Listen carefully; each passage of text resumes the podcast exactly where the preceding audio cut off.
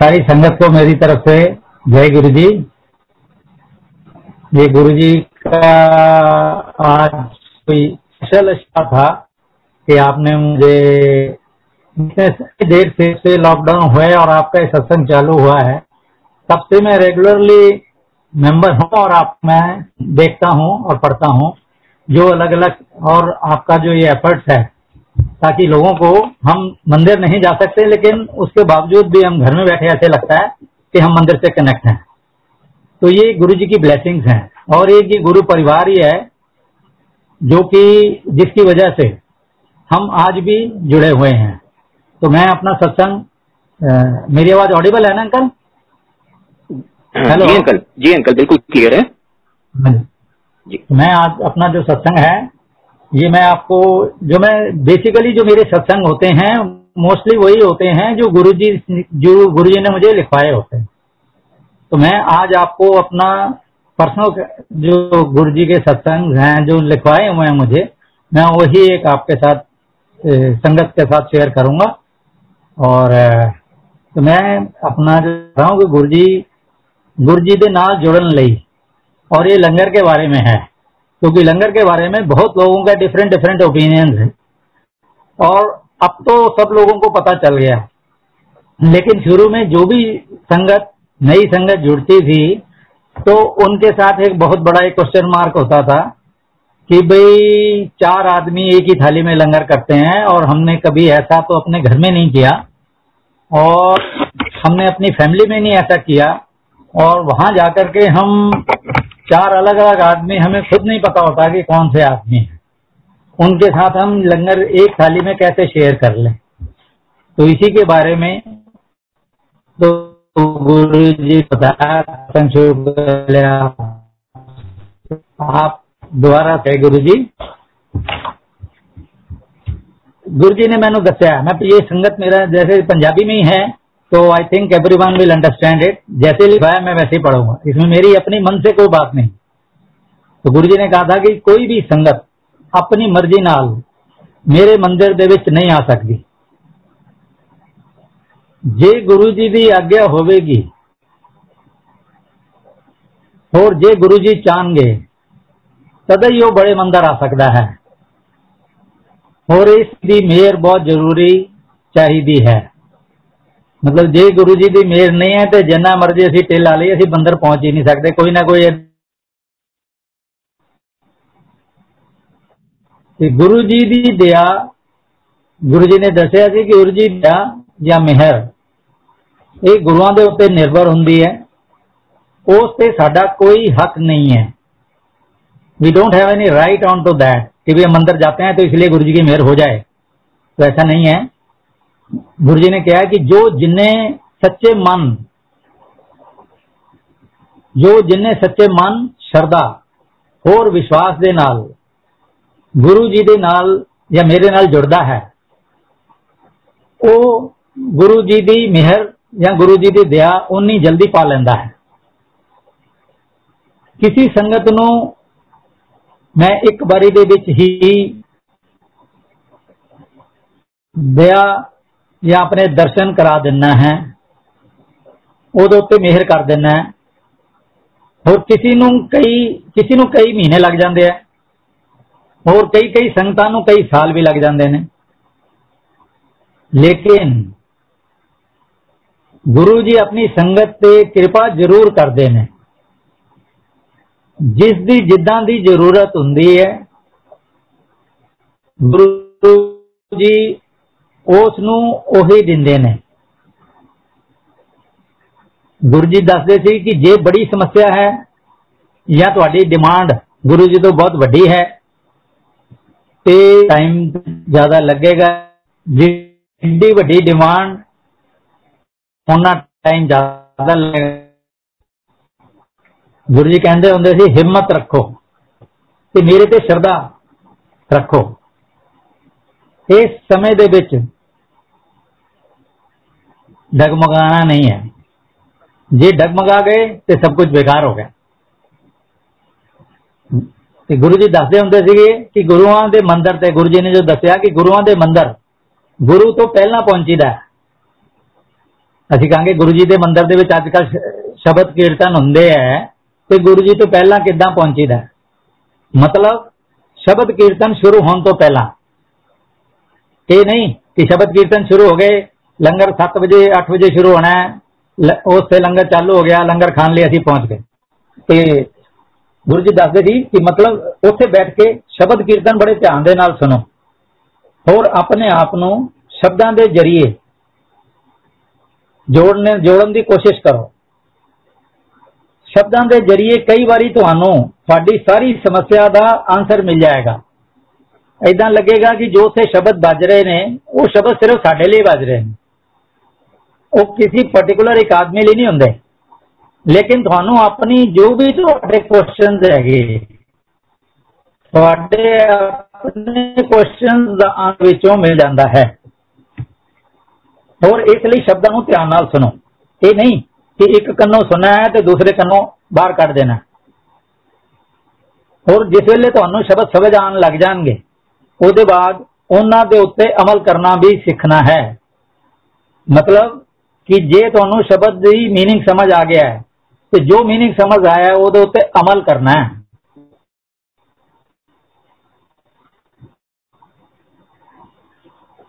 ਜੇ ਅਸੀਂ ਉਹ ਤੇ ਅਮਲ ਨਹੀਂ ਕਰਾਂਗੇ ਤੇ ਸਾਡਾ ਸਾਰਾ ਸੁਣਨਾ ਬੇਕਾਰ ਹੈ ਔਰ ਜਿਸ ਵੇਲੇ ਅਸੀਂ ਅਮਲ ਕਰਨਾ ਸ਼ੁਰੂ ਕਰ ਦੇਾਂਗੇ ਤੇ ਸਾਨੂੰ ਗੁਰੂ ਜੀ ਨਾਲ ਆਟੋਮੈਟਿਕਲੀ ਜਾਏਗੀ ਗੁਰੂ ਜੀ ਆਪ ਵਿਲ ਟੇਕ एवरीथिंग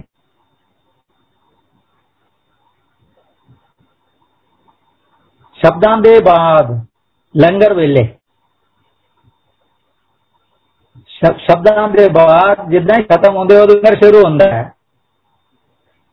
ਤੇ ਲੰਗਰ ਦੀ ਲਾਈਨ ਨਹੀਂ ਤੋੜਨੀ ਤੁਸੀਂ ਕਹਿੰਦੇ ਹੁੰਦੇ ਸੀ ਤੁਹਾਨੂੰ ਨਹੀਂ ਪਤਾ ਕਿ ਕਿਹੜਾ ਦੇਵੀ ਦੇਵਤਾ ਵੀ ਇਸ ਦੇ ਵਿੱਚ ਖੜਾ ਹੈ ਉਹ ਵੀ ਇਹ ਸੀ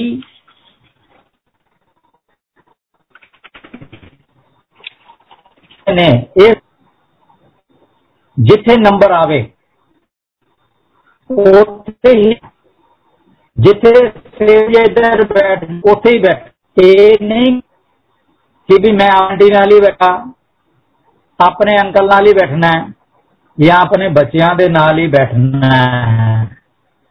ਚਾਰ ਬੰਦਿਆਂ ਮਤਲਬ ਕੀ ਹੈ? ਚਾਰ ਬੰਦਿਆਂ ਦਾ ਮਤਲਬ ਹੈ, ਜਿਹੜੇ ਚਾਰ ਬੰਦੇ ਅਸੀਂ ਇਕੱਠੇ ਇੱਕ ਥਾਲੀ ਬੈਠ ਕੇ ਲੰਘਦੇ ਆਂ खुदा मतलब है बेचारा। कोई संगत छोटी बड़ी संस्था की संगत की ब्लैक नाल सारी कृपा मुझे दी सारिया। हाँ जी तो मैं जो कंटिन्यू कर रहा था, मैं ਗੁਰੂ ਜੀ ਨੇ ਮੈਂ ਪੁੱਛਿਆ, ਗੁਰੂ ਜੀ ਲੰਗਰ ਜਿਹੜਾ ਹੈਗਾ, ਇਹ ਚਾਰ ਬੰਦਿਆਂ ਦੇ ਚਾਰ ਬੰਦਿਆਂ ਨੂੰ ਹੀ ਕਰਨਾ ਕਿਉਂ ਜ਼ਰੂਰੀ ਹੈ? ਇਹ ਦੋ ਜਾਂ ਤਿੰਨ ਜਾਂ ਕੱਲੇ ਕੱਲੇ ਬੰਦੇ ਲਈ, ਅਸੀਂ ਕੱਲੇ ਕੱਲੇ ਬੰਦੇ ਨੂੰ ਨਹੀਂ, ਕਿਉਂ ਨਹੀਂ ਦਿੰਦੇ? ਤੇ ਗੁਰੂ ਜੀ ਨੇ ਜੋ ਦੱਸਿਆ, ਉਹ ਮੈਂ ਹੁਣ ਤੁਹਾਡੇ ਨਾਲ ਸ਼ੇਅਰ ਕਰਨਾ ਚਾਹਾਂਗਾ। ਗੁਰੂ ਜੀ ਨੇ ਦੱਸਿਆ ਕਿ ਇਹ ਚਾਰੋਂ ਕਿਰਪਾਵਾਂ ਵਿੱਚ ਮੈਂ ਤੁਹਾਨੂੰ ਸਭ ਕੁਝ ਦਿੰਨਾ ਹੈ। ਸੋ ਗੁਰੂ ਜੀ ਨੇ ਦੱਸਿਆ ਕਿ ਸਭ ਤੋਂ ਪਹਿਲਾਂ ਮੈਂ ਲਾਈਫ ਦੇਣਾ ਹੈ। ਸਭ ਤੋਂ ਪਹਿਲਾਂ ਮੈਂ ਲਾਈਫ ਦੇਣਾ ਹੈ। ਜੇ ਤੁਹਾਡੇ ਕੋਲ ਤੁਹਾਨੂੰ ਅਸੀਂ ਹੈਲਥ ਦੇ ਦਈਏ, ਤੁਹਾਨੂੰ ਵੈਲਥ ਦੇ ਦਈਏ, ਤੁਹਾਡੇ ਕੋਲ ਲਾਈਫ ਹੀ ਨਹੀਂ ਹੈ। How you can enjoy it ਤਾਂ ਸਭ ਤੋਂ ਪਹਿਲਾਂ ਗੁਰੂ ਜੀ ਲਾਈਫ ਦਿੰਦੇ ਨੇ। ਉਹਦੇ ਬਾਅਦ, ਹੋਰ ਉਹਦੇ ਬਾਅਦ ਗੁਰੂ ਜੀ ਦੱਸਦੇ ਆ ਕਿ ਮੈਂ ਤੁਹਾਨੂੰ ਹੈਲਥ ਦਿੰਨਾ ਹੈ। ਪਹਿਲਾਂ ਲਾਈਫ ਫਿਰ ਹੈਲਥ ਹੋਰ ਉਹਦੇ ਬਾਅਦ, ਫਿਰ ਜਿਹੜੀ ਵੈਲਥ ਜਾਂ ਦੁਨਿਆਵੀ ਚੀਜ਼ਾਂ।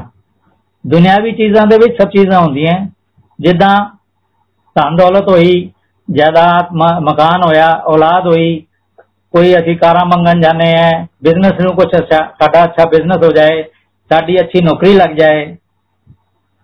ਤੇ ਉਹ ਸਭ ਲਈ ਗੁਰੂ ਜੀ ਦੱਸਦੇ ਆ ਕਿ ਸਭ ਲੋਕ ਮੇਰੇ ਕੋਲ ਇਸ ਕੰਮ ਲਈ ਜ਼ਿਆਦਾ ਆਉਂਦੇ ਨੇ। ਇਦਾਂ ਦੇ ਸਤਸੰਗ ਜਗ੍ਹਾ ਜਗ੍ਹਾ ਤੇ ਤੁਸੀਂ ਸੁਣੋਗੇ ਕਿ ਲੋਕਾਂ ਦੀਆਂ ਇੱਛਾਵਾਂ ਕਿੰਨੀ ਜਲਦੀ ਇਦਾਂ ਦੀਆਂ ਪੂਰੀਆਂ ਹੋ ਜਾਂਦੀਆਂ।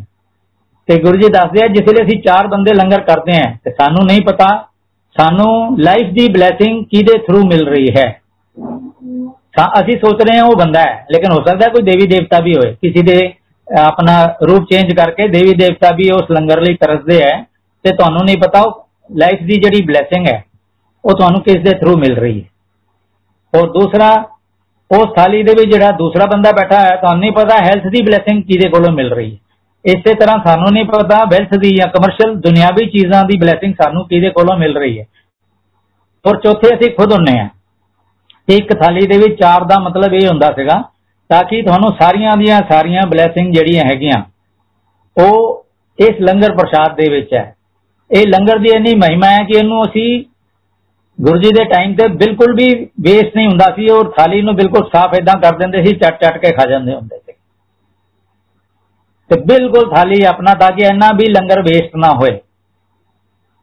ਉਹਦੇ ਬਾਅਦ ਲੇਕਿਨ ਦੱਸਦੇ ਹੁੰਦੇ ਸੀਗੇ, ਗੁਰੂ ਜੀ ਕਹਿੰਦੇ ਸੀਗੇ ਕਿ ਲੇਕਿਨ ਅਸਲੀ ਚੀਜ਼ ਕੋਈ ਨਹੀਂ ਮੰਗਦਾ, ਜੋ ਮੈਂ ਦੇਣ ਆਇਆ ਸੀਗਾ। ਜੋ ਮੈਂ ਦੇਣ ਆਇਆ ਸੀਗਾ, ਉਹ ਮੇਰੇ ਤੋਂ ਕੋਈ ਨਹੀਂ ਮੰਗਦਾ। ਮੇਰੇ ਇਸ ਲੰਗਰ ਦੇ ਵਿੱਚ ਵੈਸੇ ਚਾਰੋਂ ਚੀਜ਼ਾਂ ਸ਼ਾਮਿਲ ਹੈਗੀਆਂ। ਜਿਸ ਤਰ੍ਹਾਂ ਫਿਰ ਗੁਰੂ ਜੀ ਨੇ ਮੈਨੂੰ ਉਸੇ ਵੇਲੇ ਐਗਜ਼ਾਮਪਲ ਦੱਸਿਆ ਕਿ ਗੁਰੂ ਜੀ ਨੇ ਦੱਸਿਆ ਕਿ ਜਿੱਦਾਂ ਪੰਜਾਬ ਦੇ ਵਿੱਚ ਸਾਡੇ ਹਕੀਮ ਹੁੰਦੇ ਆ ਪੁਰਾਣੇ ਟਾਈਮ ਦੇ। I am a old person ਜਿੱਦਾਂ ਅਸੀਂ ਪੁਰਾਣੇ ਹਕੀਮ ਹੁੰਦੇ ਸੀਗੇ, ਉਹ ਇੱਕ ਦਵਾਈ ਤਿਆਰ ਕਰਦਾ ਸੀ ਲਾਲ ਰੰਗ ਦੀ। ਜੇ ਕਿਸੇ ਅਸੀਂ ਜਾਂਦੇ ਸੀ, ਸਾਡਾ ਪੇਟ ਦਰਦ ਹੈ, ਤਦ ਵੀ ਉਹੀ ਦਵਾਈ, ਜੇ ਸਾਨੂੰ ਕੋਈ ਹੋਰ ਪ੍ਰੋਬਲਮ ਹੈ, ਉਹੀ ਦਵਾਈ ਡੋਜ਼ਸ ਅਲੱਗ-ਅਲੱਗ ਬਣਾ ਦਿੰਦੇ ਹੁੰਦੇ ਸੀ।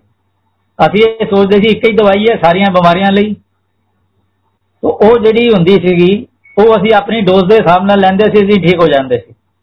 ਇਦਾਂ ਹੀ ਗੁਰੂ ਜੀ ਦੇ ਉੱਥੇ ਜਾ ਕੇ ਗੁਰੂ ਜੀ ਨੇ ਸਾਨੂੰ ਸਾਡੀਆਂ ਸਾਰੀਆਂ ਬਿਮਾਰੀਆਂ ਇਸ ਲੰਗਰ ਦੇ ਵਿੱਚ ਹੀ ਖਤਮ ਕਰ ਦੇਣੀਆਂ ਹੈ। ਜਿਸ ਦੀ ਜੋ ਬਿਮਾਰੀ ਹੈ, ਉਸ ਹਿਸਾਬ ਦੇ ਨਾਲ। ਔਰ ਮੈਂ ਵੀ ਇਸ ਲੰਗਰ ਵਿੱਚ ਆਪਣੀ ਸੰਗਤ ਨੂੰ ਜਿਸ ਨੂੰ ਜੋ ਚਾਹੀਦਾ ਹੈ, ਉਹ ਮੈਂ ਦੇ ਦੇਣਾ ਹੈ। ਬਿਮਾਰ ਦੀ ਬਿਮਾਰੀ ਦੂਰ ਕਰ ਦੇਣਾ ਹੈ। ਉਹ ਜਲਦੀ ਠੀਕ ਹੋ ਜਾਂਦੇ ਹੈ। ਬੇ ਔਲਾਦ ਨੂੰ ਔਲਾਦ ਮਿਲ ਜਾਂਦੀ ਹੈ ਪੈਸਾ ਮੰਗਣ ਵਾਲੇ ਨੂੰ ਪੈਸਾ ਮਿਲ ਜਾਂਦਾ ਹੈ ਗੱਡੀ ਮਕਾਨ ਹਰ ਇੱਕ ਦੀਆਂ ਸਾਰੀਆਂ ਇੱਛਾਵਾਂ ਪੂਰੀਆਂ ਕਰ ਦਿੰਦਾ ਹੈ ਫੇਰ ਵੀ ਲੋਕਾਂ ਨੂੰ ਤਸੱਲੀ ਨਹੀਂ ਹੈ ਸ਼ਰਧਾ ਤੇ ਵਿਸ਼ਵਾਸ ਨਹੀਂ ਹੈ ਬਸ ਕੰਮ ਹੋ ਗਿਆ ਸਭ ਭੁੱਲ ਜਾਂਦੇ ਨੇ ਜਿਹਦਾ ਕੰਮ ਨਹੀਂ ਹੋਇਆ ਉਹ ਵੈਸੇ ਹੀ ਨਾਰਾਜ਼ ਹੋ ਜਾਂਦਾ ਹੈ ਔਰ ਆਣਾ ਬੰਦ ਕਰ ਦਿੰਦੇ ਨੇ ਉਹ ਇਹ ਨਹੀਂ ਜਾਣਦੇ ਕਿ ਉਹਦੇ ਲਈ ਉਹ ਹੋ ਸਕਦਾ ਹੈ, ਉਹ ਕੰਮ ਹੀ ਉਹਦੇ ਲਈ ਅੱਛਾ ਨਹੀਂ ਹੋਏਗਾ। ਮੈਂ ਜ਼ਿਆਦਾ ਜਾਣਦਾ ਕਿ ਕਿਸ ਨੂੰ ਕਿਸ ਵੇਲੇ ਕਿਸ ਚੀਜ਼ ਦੀ ਜ਼ਿਆਦਾ ਜ਼ਰੂਰਤ ਹੈ। ਮੈਂ ਤੁਹਾਡਾ ਵਰਤਮਾਨ ਭੂਤ, ਮਤਲਬ ਪਾਸਟ ਤੇ ਭਵਿੱਖ ਮਤਲਬ ਫਿਊਚਰ ਵੀ ਜਾਣਦਾ ਹੈ। ਇਸ ਕਰਕੇ ਮੰਦਰ ਦੇ ਵਿੱਚ ਆਂਦੇ ਰਿਹਾ ਕਰੋ। ਪਤਾ ਨਹੀਂ ਕਦ ਤੁਹਾਡੇ ਕੰਮ ਹੋ ਜਾਣ। ਕੰਡੀਸ਼ਨ ਨਹੀਂ ਲਗਾਣੀ ਆ। ਗੁਰੂ ਜੀ ਕਹਿੰਦੇ ਸੀ ਕੰਡੀਸ਼ਨ ਨਾ ਲਾਇਆ ਕਰੋ ਮੇਰੇ ਉੱਤੇ। ਮੈਂ ਪੁੱਛਿਆ, ਗੁਰੂ ਜੀ, ਇਹ ਅਸਲ ਚੀਜ਼ ਕੀ ਹੈ? ਹੋਰ ਉਹ ਕੋਈ ਕਿਉਂ ਨਹੀਂ ਮੰਗਦਾ?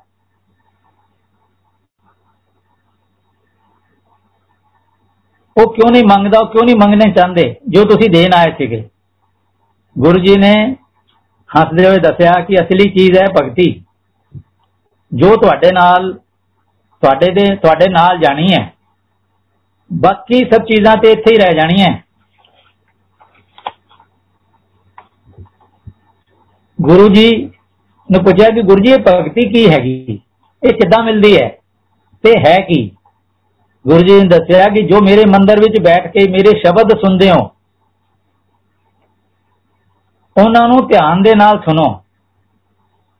ਸਮਝੋ ਤੇ ਉਹਨਾਂ ਤੇ ਅਮਲ ਕਰੋ। ਸ਼ਬਦਾਂ ਦੇ ਜਰੀਏ, ਧਿਆਨ ਦੇ ਜਰੀਏ, ਨਾਮ ਸਿਮਰਨ ਦੇ ਜਰੀਏ, ਮੇਰੇ ਨਾਲ ਜੁੜਨ ਦੀ ਕੋਸ਼ਿਸ਼ ਕਰੋ ਤੇ ਮੇਰੇ ਨਾਲ ਜੁੜ ਜਾਓਗੇ। ਜੇ ਸਮਝੋ ਤੁਹਾਡਾ ਜੀਵਨ ਸਫਲ ਹੋ ਗਿਆ ਹੈ, ਔਰ ਤੁਹਾਡਾ ਆਣਾ ਸਫਲ ਹੋ ਗਿਆ ਹੈ। ਇਹ ਭਗਤੀ ਦਾ ਮਾਰਗ ਬੜਾ ਮੁਸ਼ਕਲ ਹੈ। ਜੋ ਇੱਥੇ, ਜੋ ਇਹਦੇ ਉੱਤੇ ਚੱਲਣਾ ਹੈ ਤੇ ਫੇਰ ਸਭ ਚੀਜ਼ਾਂ ਮੈਂ, ਮੇਰੇ ਹਵਾਲੇ ਕਰ ਦਿਓ। ਮੈਂ ਜਿਸ ਜਿਸ ਦੀ ਜਿੰਨੀ ਜ਼ਰੂਰਤ ਹੈ, ਦਿੰਦਾ ਰਵਾਂਗਾ।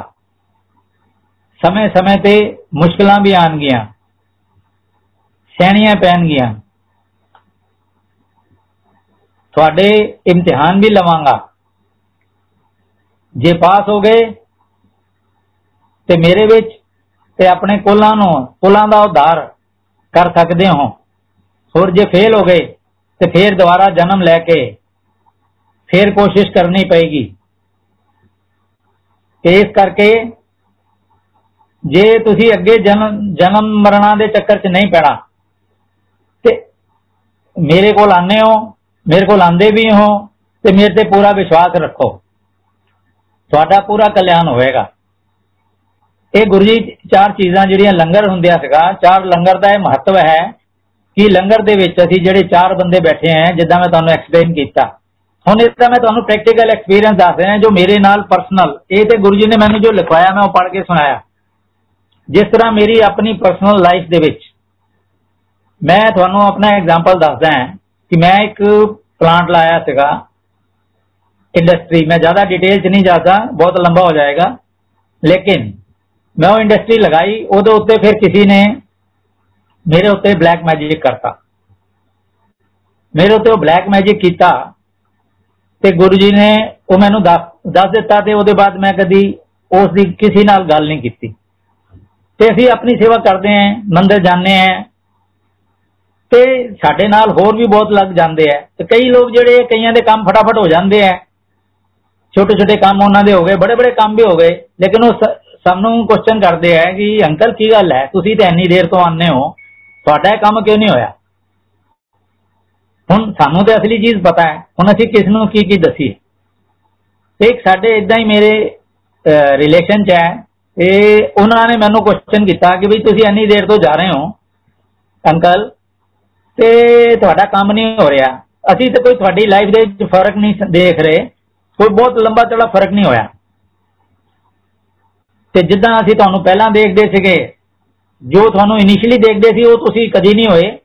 ਤੁਹਾਡਾ ਜਦ ਤੋਂ ਤੁਹਾਡਾ ਇਹ ਲਾਸ ਹੋਇਆ ਉਦਾਂ ਦੇ ਉਦਾਂ ਹੀ ਚੱਲ ਰਹੇ ਹੋ ਲੇਕਿਨ ਮੈਨੂੰ ਤੇ ਅਸਲੀ ਪਤਾ ਹੈ ਨਾ ਕਿ ਮੇਰੇ ਨਾਲ ਕੀ ਬੀਤਿਆ। ਔਰ ਗੁਰੂ ਜੀ ਨੇ ਮੈਨੂੰ ਕਿਦਾਂ ਕੀਤਾ। ਫਿਰ ਵੀ ਉਹਨੇ ਮੈਨੂੰ ਜ਼ਬਰਦਸਤੀ ਕੀਤਾ ਕਿ ਨਹੀਂ ਯਾਰ, ਤੁਸੀਂ ਆਪਣੀ ਨਾ ਮੈਨੂੰ ਡੇਟ ਆਫ ਬਰਥ ਦੱਸੋ। ਤੇ ਮੈਂ ਤੁਹਾਡੀ ਇਹ ਡੇਟ ਆਫ ਬਰਥ ਮੇਰਾ ਇੱਕ ਬਹੁਤ ਅੱਛਾ ਦੋਸਤ ਹੈ, ਉਸ ਦੋਸਤ ਤੋਂ ਵੈਰੀਫਾਈ ਕਰਾਵਾਂਗਾ। ਔਰ ਉਹ ਤੁਹਾਨੂੰ ਦੱਸ ਦੇਗਾ ਕਿ ਤੁਹਾਡੇ ਨਾਲ ਕੀ ਪ੍ਰੋਬਲਮ ਹੈ।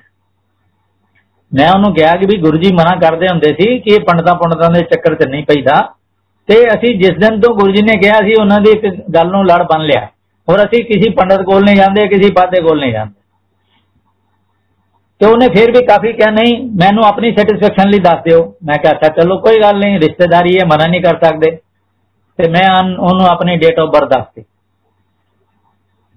ਉਹ ਪੰਡਤ ਜੀ ਕੋਲੋਂ ਟਾਈਮ ਲੈ ਕੇ ਹਫ਼ਤੇ 10 ਦਿਨ ਦੇ ਬਾਅਦ ਬੜਾ ਰਿਨਾਉਂਡ ਕਹਿੰਦੇ ਜੀ, ਬਹੁਤ ਰਿਨਾਉਂਡ ਪੰਡਤ ਹੈਗਾ।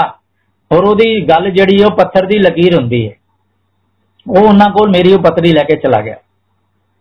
ਮਤਲਬ ਡੇਟ ਆਫ ਬਰਥ ਲੈ ਕੇ ਚਲਾ ਗਿਆ। ਟਾਈਮ ਉਹਨੇ ਮੇਰੇ ਤੋਂ ਪੁੱਛਿਆ, ਮੈਂ ਸਭ ਲਿਖ ਕੇ ਉਹਨੂੰ ਦੇਤਾ ਸੀਗਾ। ਜਿਸ ਵੇਲੇ ਉਹ ਗਿਆ, ਪੰਡਤ ਜੀ ਨੇ ਦੇਖਿਆ। ਉਹ ਪੰਡਤ ਨੇ ਦੇਖਣ ਦੇ ਬਾਅਦ ਸਭ ਕੈਲਕੂਲੇਸ਼ਨ ਕੀਤੀ ਤੇ ਉਹਨੇ ਉਹ ਜਿਹੜੀ ਪਰਚੀ ਸੀਗੀ, ਉਹ ਮੇਰੇ ਉਸ ਰਿਲੇਟਿਵ ਦੇ ਇਦਾਂ ਅੱਗੇ ਸਿੱਟ ਦਿੱਤੀ ਕਹਿਣ ਲੱਗੇ ਯਾਰ ਤੂੰ ਕੀ ਮੇਰਾ ਇਮਤਿਹਾਨ ਲੈਣਾ ਹੈ ਇਹ ਬੰਦਾ ਤੇ ਹੈ ਹੀ ਨਹੀਂ ਇਸ ਦੁਨੀਆ 'ਚ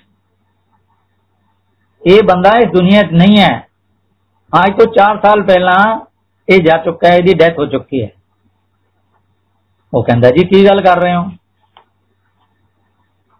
ਉਹ ਕਹਿੰਦਾ ਜੀ ਇਦਾਂ ਹੋ ਹੀ ਨਹੀਂ ਸਕਦਾ ਮੈਂ ਤੇ ਉਹਨਾਂ ਨਾਲ ਮਿਲਦਾ ਰਹਿਣਾ ਸਾਡਾ ਬਹੁਤ ਪਿਆਰ ਮੁਹੱਬਤ ਹੈ ਅਸੀਂ ਤੇ, ਹਰ ਹਫ਼ਤੇ 10 ਦਿਨ ਦੇ 15 ਦਿਨ ਚ ਮਿਲਦੇ ਆਂ ਉਹ ਕਹਿੰਦਾ ਹੋ ਹੀ ਨਹੀਂ ਸਕਦਾ। ਜਾਂ ਤੇ ਤੇਰਾ ਟਾਈਮ ਗਲਤ ਹੈ ਜਾਂ ਫਿਰ ਕੁਝ ਹੋਰ ਗੱਲ ਹੈ ਕੀ ਗੱਲ ਹੈ ਲੇਕਿਨ ਕਿਆ ਤੇਰੇ ਉਸ ਸੋ ਕਾਲਡ ਰਿਲੇਟਿਵ ਕੋਲ ਮੋਬਾਈਲ ਹੈਗਾ? ਇਹ ਮੈਂ ਗੱਲ ਦੱਸ ਰਿਹਾ 2011 12 ਦੀ। ਤੇ ਉਹਨੇ ਕੀ ਕੀਤਾ? ਉਹਨੇ ਮੇਰਾ ਹਾਂ, ਉਹਨੇ ਕਿਹਾ, ਹਾਂ ਜੀ ਮੋਬਾਈਲ ਹੈਗਾ, ਮੈਂ ਹੁਣੇ ਗੱਲ ਕਰਾ ਦਿੰਨਾ। ਤੇ ਉਹਨਾਂ ਨੇ ਮੈਨੂੰ ਮੋਬਾਈਲ ਤੇ ਮੇਰਾ ਨੰਬਰ ਮਿਲਾਇਆ। ਤੇ ਮੇਰੇ ਨਾਲ ਗੱਲ ਹੋਈ, ਤੇ ਪੜੇ ਨੇ ਪੁੱਛਿਆ ਵੀ ਦੇਖੋ ਗੱਲ ਇਹ ਹੈ ਤੁਹਾਡੀ, ਇਹ ਪੱਤਰੀ ਹੈ, ਤੁਹਾਡਾ ਡੇਟ ਆਫ ਬਰਥ ਹਰ ਚੀਜ਼ ਉਹਨੇ ਪੂਰਾ ਮੇਰੇ ਕੋਲੋਂ ਪੁੱਛਣਾ ਸ਼ੁਰੂ ਕੀਤਾ ਕਿ ਵੀ ਕੀ ਹੈ, ਕੀ ਨਹੀਂ ਹੈ, ਤੇ ਮੈਂ ਉਹਨਾਂ ਨੂੰ ਹਰ ਚੀਜ਼, ਜੋ ਮੇਰੀ actual date of birth time place ਹਰ ਚੀਜ਼ ਮੈਂ ਉਹਨਾਂ ਨੂੰ ਦੱਸਦਾ ਰਿਹਾ। ਉਹ ਕਹਿੰਦੇ, ਯਾਰ, ਸਮਝ ਨਹੀਂ ਆ ਰਹੀ।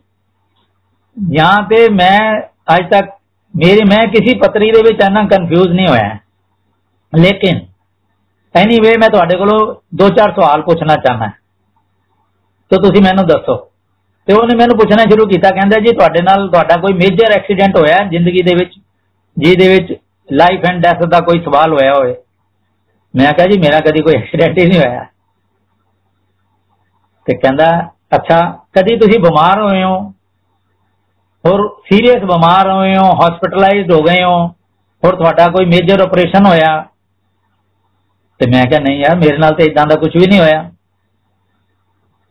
ਤੇ ਉਹਨਾਂ ਨੇ ਮੈਨੂੰ ਹੋਰ ਬੜੇ ਸਵਾਲ ਇਦਾਂ ਦੇ ਕੀਤੇ ਕਿ ਜਿਹਦੇ ਨਾਲ ਉਹ ਕੁਝ ਇਦਾਂ ਐਸਟੈਬਲਿਸ਼ਮੈਂਟ ਕਨੈਕਟ ਕਰਨਾ ਚਾਹੁੰਦੇ ਸੀਗੇ ਐਸਟੈਬਲਿਸ਼ ਕਰਨਾ ਚਾਹੁੰਦੇ ਸੀ ਕਿ ਸ਼ਾਇਦ ਮੇਰੇ ਨਾਲ ਕੁਝ ਇਦਾਂ ਮੇਜਰ ਕੋਈ ਡਿਸਾਸਟਰ ਹੋਇਆ ਹੋਵੇ, ਮੇਰੇ ਨਾਲ ਜਾਂ ਕੁਝ ਇਦਾਂ ਹੋਇਆ ਹੋਵੇ।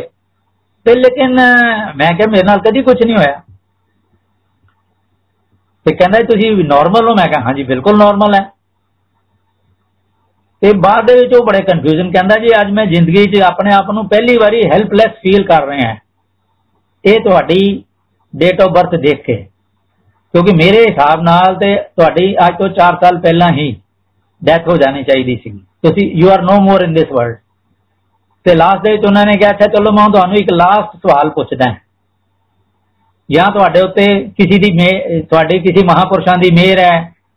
ਮੇਰੀ ਬੈਕ ਲਾਈਫ ਦੇ ਬਾਰੇ ਪੁੱਛਿਆ ਮੈਂ ਕਿਹਾ ਹਾਂ ਸਾਧੂ ਸੰਤਾਂ ਦਾ ਤੇ ਮੇਰੇ ਨਾਲ ਕਾਫੀ ਆਪਣੇ ਆਪ ਸਾਡਾ ਰਿਹਾ ਉੱਠਣਾ ਰਿਹਾ ਸਾਡੇ ਘਰ ਆਂਦੇ ਸੀ ਅਸੀਂ ਜਾਂਦੇ ਸੀ ਸਾਧੂ ਸੰਤਾਂ ਦੇ ਵਿੱਚ ਜਾਂਦੇ ਆਂਦੇ ਸੀਗੇ ਤੇ ਕਥਾ ਕੀਰਤਨ ਦੇ ਵਿੱਚ ਵੀ ਜਾਇਦਾ ਹੁੰਦਾ ਸੀਗਾ ਲੇਕਿਨ ਮੈਨੂੰ ਉਹ ਪੁੱਛਦਾ ਕਹਿੰਦਾ ਅੱਛਾ ਮੈਂ ਤੁਹਾਡੇ ਕੋਲ ਇੱਕ ਲਾਸਟ ਕੁਐਸਚਨ ਪੁੱਛਦਾ ਹਾਂ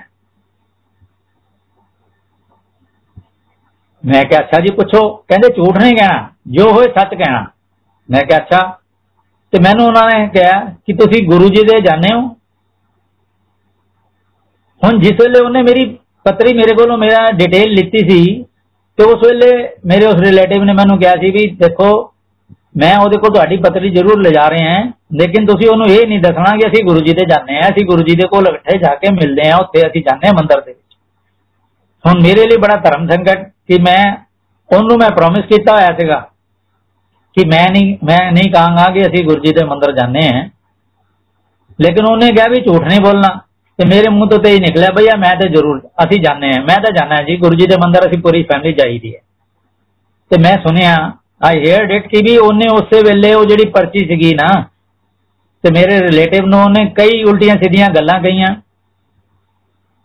ਔਰ ਕਈ ਗਾਲਾਂ ਵੀ ਕੱਢ ਦਿੱਤੀਆਂ ਹੋਣੀਆਂ ਮੈਂ ਸੁਣ ਰਿਹਾ ਫੋਨ ਦੇ ਉੱਤੇ ਤੇ ਉਹਨੇ ਇਹ ਕਿਹਾ ਕਿ ਜੇ ਤੁਸੀਂ ਗੁਰੂ ਜੀ ਦੇ ਕੋਲ ਜਾਂਦੇ ਹੋ, ਤੇ ਫਿਰ ਮੇਰੇ ਕੋਲ ਕੀ ਲੈਣ ਆਏ ਹੋ?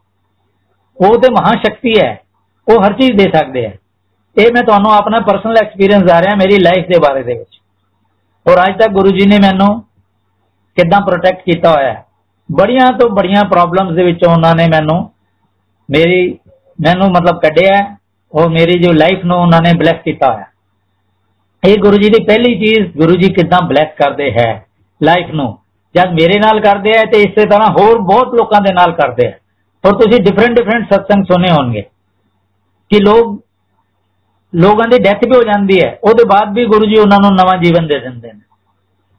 ਉਹ ਕਿਦਾਂ ਗੁਰੂ ਜੀ ਲਾਈਫ ਬਲੈਸ ਕਰਦੇ ਹੁੰਦੇ ਸੀਗੇ। ਇਹ ਲੰਗਰ ਦੇ ਵਿੱਚ ਜਿਹੜੀ ਇੱਕ ਬਲੇਸਿੰਗ ਹੈਗੀ ਲਾਈਫ ਇਹ ਉਹਦੇ ਬਾਰੇ ਮੈਂ ਤੁਹਾਨੂੰ ਦੱਸਿਆ ਦੂਸਰਾ ਮੇਰੇ ਨਾਲ ਹੈਲਥ ਦਾ ਇਸ਼ੂ ਸੀਗਾ। ਜਦ ਅਸੀਂ ਗੁਰੂ ਜੀ ਦੇ ਨਾਲ, ਜਦ ਤੋਂ ਅਸੀਂ ਜੁੜੇ ਆ ਉਹ ਉਸ ਤੋਂ ਪਹਿਲਾਂ ਮੇਰੇ ਨਾਲ ਕੀ ਹੁੰਦਾ ਸੀ? ਹਰ 2 ਮਹੀਨੇ ਬਾਅਦ ਮੈਂ ਬਿਮਾਰ ਜ਼ਰੂਰ ਹੋਣਾ ਛੋਟੀ ਮੋਟੀ ਬਿਮਾਰੀ ਹੁੰਦੀ ਸੀ। ਇੱਕ ਸਾਡੇ ਉੱਥੇ ਨਰਸਿੰਗ ਹੋਮ ਹੁੰਦਾ ਸੀਗਾ ਜਨਕਪੁਰੀ ਉੱਥੇ ਮੇਰਾ ਇੱਕ ਰੂਮ ਜਿਹੜਾ ਵੀਆਈਪੀ ਰੂਮ ਹਮੇਸ਼ਾ ਬੁੱਕ ਰਹਿੰਦਾ ਹੁੰਦਾ ਸੀਗਾ, ਇੱਕ ਨੰਬਰ ਕਮਰਾ। ਔਰ ਉਹ ਸੂਟ ਹੁੰਦਾ ਸੂਟ ਸੀਗਾ। ਮਤਲਬ ਨਰਸਿੰਗ ਮੇਰਾ ਇੱਕ ਬੈੱਡਰੂਮ ਦੇ ਨਾਲ ਡਰਾਇੰਗ ਰੂਮ ਤੇ ਮੈਂ ਜਦ ਬਿਮਾਰ ਹੋਣਾ ਤੇ ਮੈਂ ਹਰ 2 ਮਹੀਨੇ ਬਾਅਦ ਚਲੇ ਆਣਾ ਜਾਂ ਕਿਸੇ ਹੋਰ ਮੈਂਬਰ ਨੇ ਬਿਮਾਰ ਹੋਣਾ ਤੇ ਕੋਈ ਨਾ ਕੋਈ ਸਾਡਾ ਉਸ ਨਰਸਿੰਗ ਹੋਮ ਦੇ ਨਾਲ ਕੀ ਕਨੈਕਸ਼ਨ ਸੀਗਾ? ਅਸੀਂ ਹਰ ਮਹੀਨੇ ਮਤਲਬ ਕੋਈ ਨਾ ਕੋਈ ਜਾਂਦਾ ਰਹਿੰਦਾ ਸੀ, ਅਸੀਂ ਬਿਮਾਰ ਹੁੰਦੇ ਰਹਿੰਦੇ ਸੀ ਰੈਗੂਲਰਲੀ ਮਤਲਬ ਸਾਡੀ ਹੈਲਥ ਜਿਹੜੀ ਸੀ ਉਹ ਪ੍ਰੋਪਰ ਨਹੀਂ ਸੀਗੀ। ਕੋਈ ਮੇਜਰ ਬਿਮਾਰੀ ਨਹੀਂ ਸੀ। ਲੇਕਿਨ ਕਦੀ ਐਨਾ ਪੇਟ ਦਰਦ ਹੋ ਜਾਣਾ, ਕਦੀ ਗੈਸ ਦਾ ਅਟੈਕ ਹੋਣਾ ਕੁਝ ਹੋਣਾ ਔਰ ਹਸਪੀਟਲ ਚਲੇ ਆਣਾ ਉਹਨਾਂ ਨੇ 4-5 ਦਿਨ ਰੱਖਣਾ। ਮੋਟਾ ਜਿਹਾ ਮੈਡੀਕਲੇਮ ਹੋ ਜਾਂਦਾ ਹੁੰਦਾ ਸੀਗਾ, ਉਹਨਾਂ ਨੇ ਮੈਡੀਕਲੇਮ ਚਾਰਜ ਕਰ ਲੈਣਾ। ਔਰ ਮੈਨੂੰ 4 ਦਿਨ ਰੱਖ ਕੇ ਅਸੀਂ 4 ਦਿਨ ਬਾਅਦ ਘਰ ਚਲੇ ਆਂਦੇ ਸੀਗੇ ਤੇ ਕੁਝ ਨਾ ਕੁਝ ਮੈਡੀਕਲ ਦੀ ਪ੍ਰੋਬਲਮ ਰਹਿੰਦੀ ਹੁੰਦੀ ਸੀ। ਔਰ ਜਿਸ ਦਿਨ ਤੋਂ ਅਸੀਂ ਗੁਰੂ ਜੀ ਨੂੰ ਜੁਆਇਨ ਕੀਤਾ, ਗੁਰੂ ਜੀ ਦੇ ਨਾਲ ਗੁਰੂ ਜੀ ਦੀ ਮਿਹਰ ਹੋਈ ਔਰ ਗੁਰੂ ਜੀ ਨੇ ਸਾਨੂੰ ਆਪਣੇ ਨਾਲ ਜੁਆਇਨ ਕਰ ਲਿੱਤਾ। ਉਸ ਦਿਨ ਦੇ ਬਾਅਦ ਅਸੀਂ ਕਦੀ ਕਿਸੇ ਹਸਪੀਟਲ ਦੀ ਸ਼ਕਲ ਨਹੀਂ ਦੇਖੀ। ਇਹ ਮੈਂ ਤੁਹਾਨੂੰ ਬਿਲਕੁਲ ਆਪਣੀ ਪਰਸਨਲ ਸੱਚਾਈ ਦੱਸ ਰਿਹਾ। ਹਾਂ ਜਦ ਤੋਂ ਅਸੀਂ ਗੁਰੂ ਜੀ ਦੇ ਨਾਲ ਜੁੜੇ ਹਾਂ ਉਹਦੇ ਬਾਅਦ ਅਸੀਂ ਕਿਸੇ ਮੇਜਰ ਹਸਪੀਟਲ ਦੇ ਵਿੱਚ ਅਸੀਂ ਸ਼ਕਲ ਨਹੀਂ ਦੇਖੀ ਕੋਈ ਸਾਨੂੰ ਬਿਮਾਰੀ ਨਹੀਂ ਹੋਈ। ਫਿਰ ਸਾਡਾ ਕੀ ਨਿਯਮ ਹੈ? ਸਵੇਰੇ ਉੱਠੀਦਾ ਗੁਰੂ ਜੀ ਦਾ ਜਿਹੜਾ ਜਲ ਹੈ, ਉਹ ਇੱਕ ਚਮਚ ਜਲ, ਸਭ ਤੋਂ ਪਹਿਲਾਂ ਉੱਠ ਕੇ ਅਸੀਂ ਉਹ ਲੈ ਲੈਨੇ ਆ ਔਰ ਉਹਦੇ ਬਾਅਦ ਸਾਡੀ ਦਿਨਚਰਿਆ ਚਾਲੂ ਹੁੰਦੀ ਹੈ। ਕੋਈ ਮੈਡੀਸਨ ਲੈਣ ਦੀ ਜ਼ਰੂਰਤ ਨਹੀਂ, ਕੋਈ ਕੁਝ ਲੈਣ ਦੀ ਜ਼ਰੂਰਤ ਨਹੀਂ। ਜੋ ਸਾਡੀਆਂ ਪੁਰਾਣੀਆਂ ਬਿਮਾਰੀਆਂ ਸੀਗੀਆਂ, ਉਹ ਕਾਫੀ ਬਿਲਕੁਲ ਧੀਰੇ ਧੀਰੇ ਖਤਮ ਹੋ ਗਈਆਂ, ਆਪਣੇ ਆਪ ਹੀ, ਪਤਾ ਹੀ ਨਹੀਂ ਚੱਲਿਆ। ਔਰ ਗੁਰੂ ਜੀ ਨੇ ਕਿੱਦਾਂ ਸਾਨੂੰ ਬਲੈਸ ਕੀਤਾ? ਸਾਡੀ ਮੈਡੀਕਲ ਦੀ ਜੋ ਬਲੇਸਿੰਗਸ ਹੈਗੀ ਗੁਰੂ ਜੀ ਨੇ, ਉਹ ਸਾਨੂੰ ਐਨੀ ਦਿੱਤੀ। ਔਰ ਸਾਡੇ ਦੇ ਨਾਲ ਇਹ ਨਹੀਂ ਕਿ ਅਸੀਂ ਆਪਣੇ ਖਾਣ ਪਾਨ ਨੂੰ ਕੋਈ ਇਦਾਂ ਦਾ ਚੇਂਜ ਕੀਤਾ। ਅਸੀਂ ਕੁਝ ਨਹੀਂ ਕੀਤਾ। ਕੋਈ ਅਸੀਂ ਡਾਈਟਿੰਗ ਨਹੀਂ ਕੀਤੀ ਅੱਜ ਵੀ ਉਹੀ ਪੰਜਾਬੀ ਆਦਮੀ ਹੈ, ਅੱਜ ਵੀ ਉਹੀ ਖਾਣਾ ਪੀਣਾ ਚੱਲਦਾ ਹੈ। ਲੇਕਿਨ ਗੁਰੂ ਜੀ ਦੀ ਜੋ ਬਲੇਸਿੰਗਸ ਹੈ, ਗੁਰੂ ਜੀ ਦਾ ਲੰਗਰ ਜਿਹੜਾ ਲੰਗਰ ਹੈ, ਬਸ ਹਫ਼ਤੇ ਦੇ ਵਿੱਚ ਇੱਕ ਦਿਨ ਲੰਗਰ ਜ਼ਰੂਰ ਕਰਨਾ ਹੈ, ਇਹ ਨਿਯਮ ਰੱਖਿਆ ਹੋਇਆ ਸੀਗਾ। ਵੀਰਵਾਰ ਦੇ ਵੀਰਵਾਰ ਜ਼ਰੂਰ ਲੰਗਰ ਕਰਨਾ ਹੈ। ਔਰ ਇਸ ਲੰਗਰ ਦੀ ਬਦੌਲਤ ਅੱਜ ਅੱਜ ਤੱਕ ਅਸੀਂ ਹੈਲਥ ਰਿਲੇਟਡ ਲਾਈਫ ਰਿਲੇਟਡ ਕੋਈ ਪ੍ਰੋਬਲਮ ਨਹੀਂ। ਔਰ ਉਹਦੇ ਬਾਅਦ ਤੀਸਰੀ ਚੀਜ਼ ਹੈ ਕਮਰਸ਼ੀਅਲ ਦੁਨਿਆਵੀ ਚੀਜ਼ਾਂ ਮੇਰਾ ਫੈਕਟਰੀ ਪਲਾਂਟ ਜਿਹੜਾ ਸੀਗਾ, ਉਹ ਟੋਟਲੀ ਖਤਮ ਹੋ ਗਿਆ। 7 ਸਾਲ ਅਸੀਂ ਬੜਾ ਇਸ ਉਮੀਦ ਦੇ ਵਿੱਚ ਸੀਗੇ ਕਿ ਨਹੀਂ ਹੋਏਗਾ ਹੋਏਗਾ ਹੋਏਗਾ। ਉਹਦੇ ਬਾਅਦ 2013 ਦੇ ਵਿੱਚ ਸਭ ਕੁਝ ਚਲਾ ਗਿਆ। ਲੇਕਿਨ ਅੱਜ ਤੱਕ ਵੀ ਗੁਰੂ ਜੀ ਦੀ ਇੰਨੀ ਮਿਹਰ ਹੈਗੀ ਕਿ ਗੁਰੂ ਜੀ ਨੇ ਸਾਨੂੰ ਕਿਸੇ ਚੀਜ਼ ਦੀ ਵੀ ਇਦਾਂ ਲੱਗਦਾ ਥੋੜ ਨਹੀਂ ਹੈਗੀ। ਉਹ ਕਿਦਾਂ ਗੁਰੂ ਜੀ ਚਲਾ ਰਹੇ ਸਾਨੂੰ ਕਿਦਾਂ ਕੱਢੀ ਜਾਂਦੇ ਨੇ, ਇਹ ਗੁਰੂ ਜੀ ਜਾਣਦੇ ਮਤਲਬ ਕੋਈ ਵੀ ਆਏਗਾ ਅਸੀਂ ਜੋ ਅਸੀਂ ਜਿਸ ਜਗ੍ਹਾ ਤੇ ਰਹਿ ਵੀ ਰਹੇ ਹਾਂ ਉਹ ਵੀ ਇਦਾਂ ਹੀ ਹੈ ਕਿ ਗੁਰੂ ਜੀ ਦਾ ਸੋਸਾਇਟੀ ਜੇ ਇੱਕ ਹੈਗੀ ਸਤਬੜੀ ਦੇ ਵਿੱਚ ਅਸੀਂ ਉੱਥੇ ਰਹਿਣਾ ਹੈ। ਤਾਂ ਉੱਥੇ ਲੋਕੀ ਆਣ ਔਰ ਆ ਕੇ ਦੇਖੋ ਗੁਰੂ ਜੀ ਦੀ ਕਿੰਨੀ ਮਿਹਰ ਹੈ। ਤੇ ਇਹ ਤੁਹਾਨੂੰ ਤਿੰਨੋਂ ਚੀਜ਼ਾਂ ਇਹਦੇ ਵਿੱਚ ਹੈ। ਜਿੱਥੇ ਤੱਕ ਭਗਤੀ ਦੀ ਗੱਲ ਹੈ, ਤੇ ਗੁਰੂ ਜੀ ਕਦੀ ਕਦੀ ਡ੍ਰੀਮ ਦੇ ਵਿੱਚ ਕਦੀ ਕਦੀ ਮੈਡੀਟੇਸ਼ਨ ਦੇ ਵਿੱਚ ਦਰਸ਼ਨ ਦੇ ਦਿੰਦੇ ਨੇ। ਹੋਰ ਸਾਨੂੰ ਕੀ ਚਾਹੀਦਾ? ਤੇ ਮੈਂ ਤੇ ਇਹ ਕਹਿਣਾ ਹੈ ਕਿ ਜੇ ਅਸੀਂ ਇਹ ਲੰਗਰ ਜਿਹੜਾ ਹੈਗਾ, ਜਿਸ ਵੇਲੇ ਅਸੀਂ ਗੁਰੂ ਜੀ ਨੂੰ, ਜੇ ਅਸੀਂ ਗੁਰੂ ਜੀ ਦੇ ਨਾਲ ਜੁੜੇ ਹਾਂ, ਤੇ ਸਾਡੇ ਗੁਰੂ ਜੀ ਨੇ ਸਾਡੀਆਂ ਕਈ ਪੀੜ੍ਹੀਆਂ ਦਾ ਉਧਾਰ ਕਰ ਦਿੱਤਾ ਉਹਨਾਂ ਨੇ। ਔਰ ਸਾਡੇ ਕੁਝ ਇਦਾਂ ਦੇ ਪੁਰਾਣੇ ਕਰਮ ਹੋਣਗੇ, ਤਦ ਹੀ ਲੋਕੀ ਗੁਰੂ ਜੀ ਦੇ ਨਾਲ ਜੁੜਦੇ ਐ ਪੁਰਾਣੀ ਸੰਗਤ ਦੇ ਵਿੱਚ ਅਸੀਂ ਉਸ ਵੇਲੇ ਤੇ ਜਿਸ ਵੇਲੇ ਗੁਰੂ ਜੀ ਕੋਲ ਜਾਂਦੇ ਸੀ, ਅਸੀਂ ਕਦੀ ਨਹੀਂ, ਸੱਚੀ ਗੱਲ ਹੈ, ਮੈਂ ਆਪਣੀ ਪਰਸਨਲ ਗੱਲ ਦੱਸ ਰਿਹਾ, ਲੋਕੀ ਕੀ ਕਹਿਣ ਮੈਨੂੰ ਨਹੀਂ ਪਤਾ। ਲੇਕਿਨ ਅਸੀਂ ਕਦੀ ਨਹੀਂ ਉਹਨਾਂ ਨੂੰ ਉਸ ਵੇਲੇ ਰੱਬ ਦਾ ਦਰਜਾ ਦਿੱਤਾ। ਜੇ ਅਸੀਂ ਉਸ ਵੇਲੇ ਰੱਬ ਦਾ ਦਰਜਾ ਦਿੱਤਾ ਹੁੰਦਾ ਨਾ ਗੁਰੂ ਜੀ ਨੂੰ, ਤੇ ਅਸੀਂ ਉਹਨਾਂ ਦੇ ਦਰ ਤੋਂ ਆਪਣੇ ਘਰ ਵਾਪਸ ਨਹੀਂ ਜਾਂਦੇ ਅਸੀਂ ਉੱਥੇ ਡੇਰਾ ਪਾ ਲੈਂਦੇ। ਤੇ ਅਸੀਂ ਇਹੀ ਕਹਿੰਦੇ ਕਿ ਨਹੀਂ ਗੁਰੂ ਜੀ ਲਾਈਫ ਦੇ ਵਿੱਚ ਕੀ ਚਾਹੀਦਾ? ਅਲਟੀਮੇਟਲੀ ਜੇ ਸਾਡੇ ਕੋਲ ਰੱਬ ਹੀ ਸਾਡੇ ਸਾਹਮਣੇ ਆ ਗਿਆ, ਅਸੀਂ ਉੱਥੇ ਉਹਨਾਂ ਦੇ ਪੈਰ ਫੜ ਲੈਂਦੇ। ਕਿ ਨਹੀਂ ਗੁਰੂ ਜੀ, ਅਸੀਂ ਤੇ ਜਾਣਾ ਹੀ ਨਹੀਂ, ਬਸ ਇੱਥੇ ਹੀ ਹੁਣ ਸਾਡਾ ਕਲਿਆਣ ਕਰ ਦਿਓ। ਲੇਕਿਨ ਕਿਸੇ, ਮੈਂ ਤੇ ਪਰਸਨਲੀ ਆਪਣੀ ਗੱਲ ਦੱਸ ਰਿਹਾ, ਮੈਂ ਐਵੇਂ ਲੋਕਾਂ ਨੂੰ, ਮੈਂ ਕਿਸੇ ਨੂੰ ਕ੍ਰਿਟਿਸਾਈਜ਼ ਨਹੀਂ ਕਰ ਰਿਹਾ। ਲੇਕਿਨ ਅਸੀਂ, ਇਹ ਗੁਰੂ ਜੀ ਦੀ, ਅਸੀਂ ਹੁਣ ਜਿੱਦਾਂ ਮਰਜ਼ੀ ਕਹਿ ਦਈਏ, ਗੁਰੂ ਜੀ ਦੀ ਮਾਇਆ ਸੀ ਜਾਂ ਕੀ ਸੀਗਾ, ਜੋ ਵੀ ਸੀਗਾ, ਲੇਕਿਨ ਅਸੀਂ, ਲੇਕਿਨ ਅੱਜ ਦੀ ਡੇਟ ਦੇ ਵਿੱਚ ਜੋ ਨਈ ਸੰਗਤ ਜੁੜ ਰਹੀ ਹੈ, ਜਿਹੜੀ ਨਈ ਸੰਗਤ ਜੁੜੀ ਗੁਰੂ ਜੀ ਦੇ ਬਾਅਦ, ਹੋਰ ਪਾਰਟਿਕੂਲਰਲੀ 2012 13 ਦੇ ਬਾਅਦ, ਹੋਰ ਉਹ ਗੁਰੂ ਜੀ ਨੂੰ, ਗੁਰੂ ਜੀ ਸਮਝ ਕੇ ਨਹੀਂ ਜੁੜ ਰਹੇ। ਉਹ ਗੁਰੂ ਜੀ ਨੂੰ ਰੱਬ ਸਮਝ ਕੇ ਜੁੜ ਰਹੀ ਹੈ। ਇਸ ਕਰਕੇ ਉਹਨਾਂ ਦੇ ਵੀ ਕੰਮ ਇੰਨੀ ਜਲਦੀ ਹੋਣੇ ਸ਼ੁਰੂ ਹੋਏ, ਜਿਹਦੇ ਨਾਲ ਫਿਰ ਪੁਰਾਣੀ ਸੰਗਤ ਦੇ ਉਹਨਾਂ ਨੂੰ ਫਿਰ ਦੁਬਾਰਾ ਤੋਂ ਹੋਸ਼ ਆਈ ਕਿ ਨਹੀਂ ਯਾਰ, ਇੰਨੀ ਸੰਗਤ ਜੁੜ ਰਹੀ ਹੈ। ਕਿਉਂਕਿ ਗੁਰੂ ਜੀ ਕਹਿੰਦੇ ਹੁੰਦੇ ਸੀਗੇ, ਕਹਿੰਦੇ ਉਹ ਤੁਹਾਨੂੰ ਨਹੀਂ ਪਤਾ, ਛਤਰਪੁਰ ਮੰਦਰ ਤੱਕ ਲਾਈਨਾਂ ਲੱਗਣਗੀਆਂ। ਹੁਣ ਹੁਣ ਤੁਸੀਂ ਜਿਸ ਵੇਲੇ ਮੇਰੇ ਕੋਲ ਆਨੇ ਹੋ ਨਾ, ਕਿਉਂਕਿ ਉਸ ਵੇਲੇ ਬਹੁਤ ਘੱਟ ਲੋਕ ਹੁੰਦੇ ਹੁੰਦੇ ਸੀ। 1000 1500 ਲੋਕ ਹੁੰਦੇ ਹੁੰਦੇ ਸੀ ਮੇਨ ਫੰਕਸ਼ਨ ਤੇ ਵੀ, ਜਾਂ 2000 4000 ਹੁੰਦੇ ਸੀ। ਤੇ ਗੁਰੂ ਜੀ ਕਹਿੰਦੇ, ਉਹ ਟਾਈਮ ਆਏਗਾ, ਤੁਸੀਂ ਵੀ ਤੁਹਾਨੂੰ ਲਾਈਨ ਦੇ ਵਿੱਚ ਲੱਗ ਕੇ ਆਣਾ ਪਏਗਾ। ਹੋਰ ਉਸ ਵੇਲੇ ਤੁਹਾਨੂੰ ਪਤਾ ਚੱਲੇਗਾ ਕਿ ਲਾਈਨਾਂ ਦੇ ਵਿੱਚ ਕਿੱਦਾਂ ਲੱਗ ਕੇ ਆਈਦਾ ਕਿੰਨਾ ਕਿੰਨਾ ਟਾਈਮ ਲੱਗਿਆ ਕਰੇਗਾ। ਔਰ ਅੱਜ ਅੱਜ ਅਸੀਂ ਖੁਦ ਦੇਖਦੇ ਹਾਂ ਕਿ ਉੱਥੇ ਕਿੰਨੀ ਦੇਰ ਤੱਕ ਲਾਈਨਾਂ ਲੱਗਦੀਆਂ ਰਾਤ ਨੂੰ 1-1 ਵਜੇ ਤੱਕ ਲੰਗਰ ਚੱਲਦਾ ਹੈ ਮੇਨ ਫੰਕਸ਼ਨ ਦੇ ਉੱਤੇ। ਔਰ ਨਾਰਮਲ ਡੇਜ਼ ਦੇ ਵਿੱਚ ਵੀ ਇਹ ਤੇ ਹੁਣ ਮੈਨੇਜਮੈਂਟ ਨੇ ਥੋੜਾ ਜਿਹਾ ਕੰਟਰੋਲ ਤੇ ਕਰਨਾ ਪੈਂਦਾ, ਸੇਵਾਦਾਰਾਂ ਨੂੰ ਘਰ ਵੀ ਜਾਣਾ ਤੇ ਇਸ ਕਰਕੇ ਹੱਲੇ ਵੀ 12 ਵਜੇ ਤੋਂ ਪਹਿਲਾਂ ਤੇ ਕੋਈ ਸੇਵਾਦਾਰ ਘਰ ਜਾਂਦਾ ਹੀ ਨਹੀਂ। 11 12 ਵਜੇ ਵੱਜਦੇ ਉਹਦੇ ਬਾਅਦ ਉਹਨਾਂ ਨੇ ਆਪਣੇ ਘਰ ਪਹੁੰਚੀਦਾ ਨੈਕਸਟ ਡੇ ਫਿਰ ਕਿਸੇ ਨਾ ਕਿਸੇ ਦੀ ਸੇਵਾ ਹੁੰਦੀ ਹੈ। ਤੇ ਉਹ ਜੋ ਅਸੀਂ ਮੰਦਰ ਇਸ ਵੇਲੇ ਜੁੜੇ ਆ ਤੇ ਉਹ ਸਭ ਗੁਰੂ ਜੀ ਦੀ ਆਪਣੀ ਮਿਹਰ ਹੈ। ਜੇ ਗੁਰੂ ਜੀ ਦੀ ਮਿਹਰ ਨਹੀਂ ਹੋਏ ਤੇ ਅਸੀਂ ਉੱਥੇ ਨਹੀਂ ਜਾ ਸਕਦੇ, ਅਸੀਂ ਸੇਵਾ ਨਹੀਂ ਕਰ ਸਕਦੇ। ਇਹ ਮੇਰਾ ਪਰਸਨਲ ਐਕਸਪੀਰੀਅੰਸ ਹੈ ਜੋ ਮੈਂ ਤੁਹਾਡੇ ਨਾਲ ਸ਼ੇਅਰ ਕਰ ਰਿਹਾ। ਤੇ ਮੇਰੀ ਬਸ ਇਹੀ ਰਿਕੁਐਸਟ ਹੈ ਕਿ ਜਿਸ ਵੇਲੇ ਅਸੀਂ ਗੁਰੂ ਜੀ ਦੇ ਨਾਲ, ਅਸੀਂ ਮੰਦਰ ਜਾਂਦੇ ਹਾਂ, ਮੰਦਰ ਦੀ ਕੋਈ ਕਹਿੰਦਾ ਜੀ ਮੰਦਰ ਦੇ ਵਿੱਚ ਕੋਈ ਇਹ ਗਲਤ ਹੋ ਗਿਆ, ਇਹ ਗਲਤ ਹੋ ਗਿਆ। ਅਸੀਂ ਉੱਥੇ ਜਾ ਕੇ ਗਲਤੀਆਂ ਵੱਲ ਨਾ ਧਿਆਨ ਦੇਈਏ ਆਪਣਾ। ਸਾਨੂੰ ਉੱਥੇ ਜਾਣਾ ਚਾਹੀਦਾ ਅਸੀਂ ਕਿਹਦੇ ਲਈ ਜਾ ਰਹੇ ਹਾਂ? ਅਸੀਂ ਉੱਥੇ ਗਲਤੀਆਂ ਦੇਖਣ ਜਾ ਰਹੇ ਹਾਂ। ਗਲਤੀਆਂ ਤੇ ਸਾਡੇ ਘਰਾਂ ਦੇ ਵਿੱਚ ਵੀ ਰੋਜ਼ ਹੁੰਦੀਆਂ। ਅਸੀਂ ਜਿੱਥੇ ਕੰਮ ਕਰਦੇ ਹਾਂ, ਉਸ ਐਸਟੈਬਲਿਸ਼ਮੈਂਟ ਦੇ ਵਿੱਚ ਵੀ ਗਲਤੀਆਂ ਹੁੰਦੀਆਂ। ਔਰ ਆਪਸ ਦੇ ਵਿੱਚ ਜੇ ਪੰਜ ਉਂਗਲੀਆਂ ਤੇ ਸਾਰੀਆਂ ਉਂਗਲੀਆਂ ਇੱਕ ਸਾਈਜ਼ ਦੀਆਂ ਨਹੀਂ ਹੈਗੀਆਂ। ਔਰ ਹਰ ਇੱਕ ਲੋਕਾਂ ਦਾ ਟੈਂਪਰਾਮੈਂਟ ਵੀ ਅਲੱਗ ਹੁੰਦਾ ਹੈ। ਉੱਥੇ ਹਜ਼ਾਰਾਂ ਸੇਵਾਦਾਰ ਕੰਮ ਕਰ ਰਹੇ ਨੇ। ਔਰ ਉਹ ਸਵੇਰ ਤੋਂ ਲੈ ਕੇ, ਜੇ ਪਾਰਕਿੰਗ ਵਾਲੇ ਸੇਵਾਦਾਰ ਹੈ, ਉਹ ਦੁਪਹਿਰੀ 12 1 ਵਜੇ ਆ ਜਾਂਦੇ ਆ ਔਰ ਰਾਤੀ ਉਹ ਜਿਹੜੇ 12 1 ਵਜੇ 2 ਵਜੇ ਤੱਕ ਉਹ ਸੇਵਾ ਕਰਦੇ ਰਹਿੰਦੇ ਉਹ ਜੇ ਕਿਸੇ ਦੇ ਨਾਲ ਅਸੀਂ ਗਲਤ ਬੋਲਾਂਗੇ, ਜੇ ਉਹਨੇ ਵੀ ਬੋਲ ਦਿੱਤਾ ਤਾਂ ਕੀ ਫ਼ਰਕ ਪੈ ਗਿਆ? ਮੇਰਾ ਕਹਿਣ ਦਾ ਮਤਲਬ ਅਸੀਂ ਉੱਥੇ ਗਲਤੀਆਂ ਨਾ ਘੜੀਏ ਜਾ ਕੇ। ਔਰ ਅਸੀਂ ਉੱਥੇ ਸੇਵਾਦਾਰਾਂ ਲਈ ਨਹੀਂ ਜਾ ਰਹੇ। ਅਸੀਂ ਗੁਰੂ ਲਈ ਜਾ ਰਹੇ ਹਾਂ। ਅਸੀਂ ਗੁਰੂ ਜੀ ਲਈ ਜਾ ਰਹੇ ਹਾਂ। ਤੇ ਸਾਡਾ ਏਮ ਹੋਣਾ ਚਾਹੀਦਾ ਹੈ ਕਿ ਮੰਦਰ ਜਾ ਰਹੇ ਹਾਂ। ਮੰਦਰ ਦੇ ਹਿਸਾਬ ਨਾਲ ਅਸੀਂ ਉੱਥੇ ਜਾਈਏ। ਔਰ ਜੋ ਉੱਥੇ ਗੁਰੂ ਜੀ ਨੇ ਇਸ ਮੰਦਰ ਨੂੰ ਬਲੈਸ ਜੋ ਕੀਤਾ ਹੋਇਆ ਹੈ, ਜਿਹੜਾ ਬਾਹਰ ਸ਼ਿਵ ਮੂਰਤੀ ਹੈ, ਉਹਦੇ ਬੜੇ ਬੜੇ ਸਤਸੰਗ ਹੈ। ਜੋ ਲਾਈਟ ਆਫ ਡਿਵਿਨਿਟੀ ਜਿਹੜੀ ਹੈਗੀ ਗੁਰੂ ਜੀ ਨੇ ਪ੍ਰਿੰਟ ਕਰਾਈ ਸੀ ਬੁੱਕ ਜਿਹੜੀ ਸਤਸੰਗਾਂ ਦੀ, ਉਹਦੇ ਵਿੱਚ ਇਹਨੇ ਸਤਸੰਗ ਹੈ। ਉਹ ਜਿਹੜਾ ਉੱਪਰ ਜੋਤਰਲਿੰਗ ਹੈਗਾ, ਗੁਰੂ ਜੀ ਕਹਿੰਦੇ ਸੀ ਇਹ ਦੇ ਵਿੱਚ 12 ਦੇ 12 ਜੋਤਰਲਿੰਗਾਂ ਦਾ ਉਹ ਹੈਗਾ। ਮਤਲਬ ਇਹਦਾ ਬਲੇਸਿੰਗ ਹੈਗੀ। ਇਹ ਜਿਹੜਾ ਇਦਾਂ ਦਾ ਜੋਤਰਲਿੰਗ ਹੈ, ਇਹਦੇ ਇੱਕ ਵਾਰੀ ਜੋ ਦਰਸ਼ਨ ਕਰ ਲੇਗਾ ਉਹੀ ਤਰ ਜਾਏਗਾ। ਤੇ ਅਸੀਂ ਜਿਹੜਾ ਉੱਥੇ ਜਾ ਕੇ ਇਸ ਜੋਤਰਲਿੰਗ ਦੇ ਦਰਸ਼ਨ ਕਰੀਏ, ਉੱਥੇ ਸ਼ਿਵ ਮੂਰਤੀ ਦੇ ਦਰਸ਼ਨ ਕਰੀਏ, ਹੋਰ ਅਸੀਂ ਗੁਰੂ ਜੀ ਦੇ ਅੱਗੇ ਉਸ ਤਰ੍ਹਾਂ ਜਾ ਕੇ ਮੱਥਾ ਟੇਕੀਏ। ਨਾ ਕਿ ਅਸੀਂ ਉੱਥੇ ਜਾ ਕੇ ਦੇਖੀਏ ਕਿ ਇੱਥੇ ਯਾਰ ਕੀ ਚੀਜ਼ ਰਹਿ ਗਿਆ, ਲੰਗਰ ਥੋੜਾ ਪੈ ਗਿਆ, ਲੰਗਰ ਖਤਮ ਹੋ ਗਿਆ ਜਾਂ ਇਹ ਨਹੀਂ ਹੋਇਆ, ਉਹ ਨਹੀਂ ਹੋਇਆ, ਜਾਂ ਅਸੀਂ ਲੋਕਾਂ ਨਾਲ ਜ਼ਿਆਦਾ ਮਿਲ ਲਈਏ ਸੋਸ਼ਲਾਈਜ਼ਿੰਗ ਕਰੀਏ, ਨਹੀਂ ਕਰਨਾ ਚਾਹੀਦਾ। This is my personal thing तो ਮੈਂ ਨਈ ਸੰਗਤ ਜਿਹੜੀ ਹੈਗੀ, ਉਹਨਾਂ ਨੇ ਗੁਰੂ ਨੂੰ ਐਜ਼ ਅ ਰੱਬ ਮੰਨ ਕੇ ਜੁੜ ਰਹੇ ਨੇ, ਹੋਰ ਗੁਰੂ ਜੀ ਉਹਨਾਂ ਦੀਆਂ ਅਨਲਿਮਿਟਿਡ ਵਿਸ਼ੇਸ ਨੂੰ ਵੀ ਪੂਰਾ ਕਰ ਰਹੇ ਨੇ।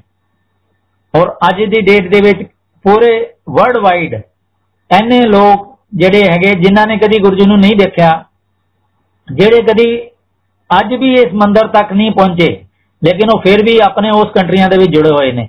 ਹੋਰ ਰੈਗੂਲਰਲੀ ਸ਼ਰਧਾ ਦੇ ਨਾਲ, ਵਿਸ਼ਵਾਸ ਦੇ ਨਾਲ ਇਹਨਾਂ ਜ਼ਬਰਦਸਤ ਜਗ੍ਹਾ ਜਗ੍ਹਾ ਤੇ ਸਤਸੰਗ ਹੋ ਰਹੇ ਨੇ।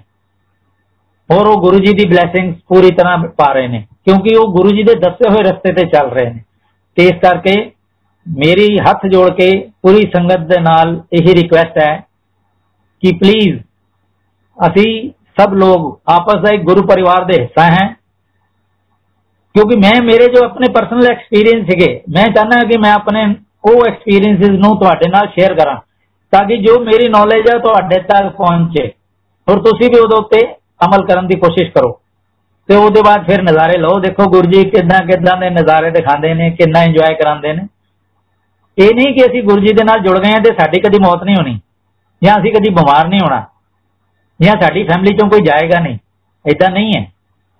ਜੋ ਵੀ ਆਇਆ ਜਾਣਾ ਤਾਂ ਜ਼ਰੂਰੀ ਹੈ ਲੇਕਿਨ ਜਦ ਤੱਕ ਹੈ ਤਦ ਤੱਕ ਉਹ ਸਾਡੇ ਦੇ ਵਿੱਚ ਇੰਨੀ ਸ਼ਕਤੀ ਭਰ ਦਿੰਦੇ ਆ ਕਿ ਅਸੀਂ ਜਿੰਨੀ ਮਰਜ਼ੀ ਸਾਡੇ ਅੱਗੇ ਪ੍ਰੋਬਲਮ ਆ ਜਾਏ ਉਸ ਪ੍ਰੋਬਲਮ ਦੇ ਵਿੱਚੋਂ ਅਸੀਂ ਕਿੱਦਾਂ ਨਿਕਲ ਕੇ ਬਾਹਰ ਨਿਕਾਲ ਦਿੰਦੇ ਨੇ ਉਹ ਸਭ ਤੋਂ ਵੱਡਾ ਸਾਡਾ ਟੈਸਟ ਹੈ ਸਾਨੂੰ ਪਤਾ ਹੀ ਨਹੀਂ ਚੱਲਦਾ ਕਿ ਐਡੀ ਵੱਡੀ ਪ੍ਰੋਬਲਮ ਦੇ ਵਿੱਚੋਂ ਅਸੀਂ ਕਦੀ ਕਦ ਬਾਹਰ ਨਿਕਲ ਗਏ ਉਹ ਜਿਸ ਵੇਲੇ ਬਾਹਰ ਨਿਕਲ ਜਾਈਦਾ ਤੇ ਤਦ ਸੋਚੀਦਾ ਹੈ ਸਾਡੇ ਨਾਲ ਇਹ ਹੋਣਾ ਸੀਗਾ ਐਨੀ ਪ੍ਰੋਬਲਮ ਸੀਗੀ ਤੇ ਮੇਰਾ ਕਹਿਣ ਦਾ ਮਤਲਬ ਇਹ ਹੈ ਕਿ ਅਸੀਂ ਜੇ ਉੱਥੇ ਜਾਂਦੇ ਆ ਤੇ ਮੰਦਰ ਦੇ ਵਿੱਚ, ਔਰ ਉੱਥੇ ਬਹੁਤ ਜ਼ਬਰਦਸਤ ਗੁਰੂ ਜੀ ਨੇ ਬਲੇਸਿੰਗ ਜਿਹੜੀਆਂ ਹੈਗੀਆਂ, ਗੁਰੂ ਜੀ ਦੇ ਆਪਣੀਆਂ એનર્ਜੀਜ਼ ਉੱਥੇ ਛੱਡੀਆਂ ਹੋਈਆਂ। ਬਾਕੀ ਗੁਰੂ ਜੀ ਤੇ ਹਰ ਜਗ੍ਹਾ ਹੈ। ਗੁਰੂ ਜੀ ਹਰ ਸਤਸੰਗ ਦੇ ਵਿੱਚ ਹੈ। ਗੁਰੂ ਜੀ ਓਮਨੀ ਪ੍ਰੈਜ਼ੈਂਟ ਹੋਏ ਸੀਗੇ। ਗੁਰੂ ਜੀ ਆਪਣੇ ਟਾਈਮ ਦੇ ਵਿੱਚ ਵੀ ਹੁੰਦਾ ਸੀ, ਪੰਜਾਬ ਦੇ ਵਿੱਚ ਵੀ ਦਰਸ਼ਨ ਦਿੰਦੇ ਸੀ ਲੋਕਾਂ ਨੂੰ, ਦਿੱਲੀ 'ਚ ਵੀ ਬੈਠੇ ਹੋਏ ਸੀਗੇ। ਤੇ ਗੁਰੂ ਜੀ ਅਮਰੀਕਾ ਦੇ ਵਿੱਚ ਵੀ ਲੋਕਾਂ ਨੂੰ ਦਰਸ਼ਨ ਦੇ ਦਿੰਦੇ ਹੁੰਦੇ ਸੀ ਗੁਰੂ ਜੀ ਹਰ ਜਗ੍ਹਾ ਹੈ, ਕਿਉਂਕਿ ਉਹ ਰੱਬ ਹੈ। ਲੇਕਿਨ ਅਸੀਂ ਇਹ ਸਭ ਬਾਅਦ ਦੇ ਵਿੱਚ ਸਮਝਿਆ। ਤੇ ਹੁਣ ਗੁਰੂ ਜੀ ਓਮਨੀ ਪ੍ਰੈਜ਼ੈਂਟ ਹੈ, ਹਰ ਜਗ੍ਹਾ ਪ੍ਰੈਜ਼ੈਂਟ ਹੁੰਦੇ ਨੇ, ਹਰ ਇੱਕ ਦੀ ਵਿਸ਼ੇਸ਼ ਨੂੰ ਪੂਰਾ ਕਰ ਸਕਦੇ ਨੇ, ਲੇਕਿਨ ਸਪੈਸ਼ਲੀ ਜੇਕਿਨ ਜੋ એનર્ਜੀਜ਼ ਗੁਰੂ ਜੀ ਨੇ ਬੜੇ ਮੰਦਰ ਦੇ ਵਿੱਚ ਛੱਡੀਆਂ ਜਿੱਥੇ ਗੁਰੂ ਜੀ ਆਂਦੇ ਸੀਗੇ, ਔਰ ਉੱਥੇ ਰਹੇ, ਔਰ ਉਹਨੇ ਉਹਨਾਂ ਨੇ ਆਪਣੇ ਹਿਸਾਬ ਦੇ ਨਾਲ ਇਹਨੂੰ ਕੰਸਟਰਕਟ ਕਰਾਇਆ। ਔਰ ਜੋ એનર્ਜੀਜ਼ ਉੱਥੇ ਛੱਡੀਆਂ ਉਸ એનર્ਜੀਜ਼ ਨੂੰ ਲੈਣ ਲਈ ਸਾਨੂੰ ਮੰਦਰ ਦੇ ਵਿੱਚ ਜਾਣਾ ਚਾਹੀਦਾ ਹੈ। ਚਾਹੇ ਅਸੀਂ ਹਫ਼ਤੇ ਦੇ ਵਿੱਚ ਇੱਕ ਵਾਰੀ ਚਲੇ ਜਾਈਏ, ਚਾਹੇ ਅਸੀਂ ਰੋਜ਼ ਚਲੇ ਜਾਈਏ, ਚਾਹੇ ਅਸੀਂ ਮਹੀਨੇ 'ਚ ਇੱਕ ਵਾਰੀ ਜਾਈਏ, ਚਾਹੇ ਅਸੀਂ ਸਾਲ ਦੇ ਵਿੱਚ ਇੱਕ ਵਾਰੀ ਜਾਈਏ, ਜਿੱਦਾਂ ਜਿਹਦੀ ਸ਼ਮਤਾ ਹੈਗੀ। ਲੇਕਿਨ ਜਿਸ ਵੇਲੇ ਵੀ ਅਸੀਂ ਮੰਦਰ ਜਾਈਏ ਤੇ ਅਸੀਂ ਮੰਦਰ ਨੂੰ ਮੰਦਰ ਸਮਝ ਕੇ ਜਾਈਏ ਔਰ ਉੱਥੇ ਬਲੇਸਿੰਗਸ ਲੈਣੀਆਂ ਔਰ ਜਿਸ ਵੇਲੇ ਤੁਹਾਨੂੰ ਉਹ ਬਲੇਸਿੰਗਸ ਦੀ, ਤੁਹਾਨੂੰ ਆਪਣੇ ਆਪ ਫੀਲਿੰਗ ਆਏਗੀ। ਉਹ ਦੂਸਰਾ ਗੁਰੂ ਜੀ ਇੱਕ ਬਹੁਤ ਵੱਡੀ ਗੱਲ ਕਹਿੰਦੇ ਹੁੰਦੇ ਸੀਗੇ, ਕਹਿੰਦੇ ਸੀ, ਮੰਦਰ ਤੋਂ ਜਿਸ ਵੇਲੇ ਤੁਸੀਂ ਬਲੇਸਿੰਗ ਲੈਣੀ ਹੈ ਜਾਂ ਮੇਰੇ ਕੋਲ ਬਲੇਸਿੰਗ ਲੈਣ ਆਨੇ ਹੋ ਔਰ ਉਹਦੇ ਬਾਅਦ ਸਿੱਧਾ ਆਪਣੇ ਘਰ ਜਾਓ। ਘਰ ਜਾਣ ਦਾ ਮਤਲਬ ਇਹ ਸੀਗਾ, ਰਸਤੇ 'ਚ ਇੱਧਰ ਉੱਧਰ ਨਹੀਂ ਜਾਣਾ।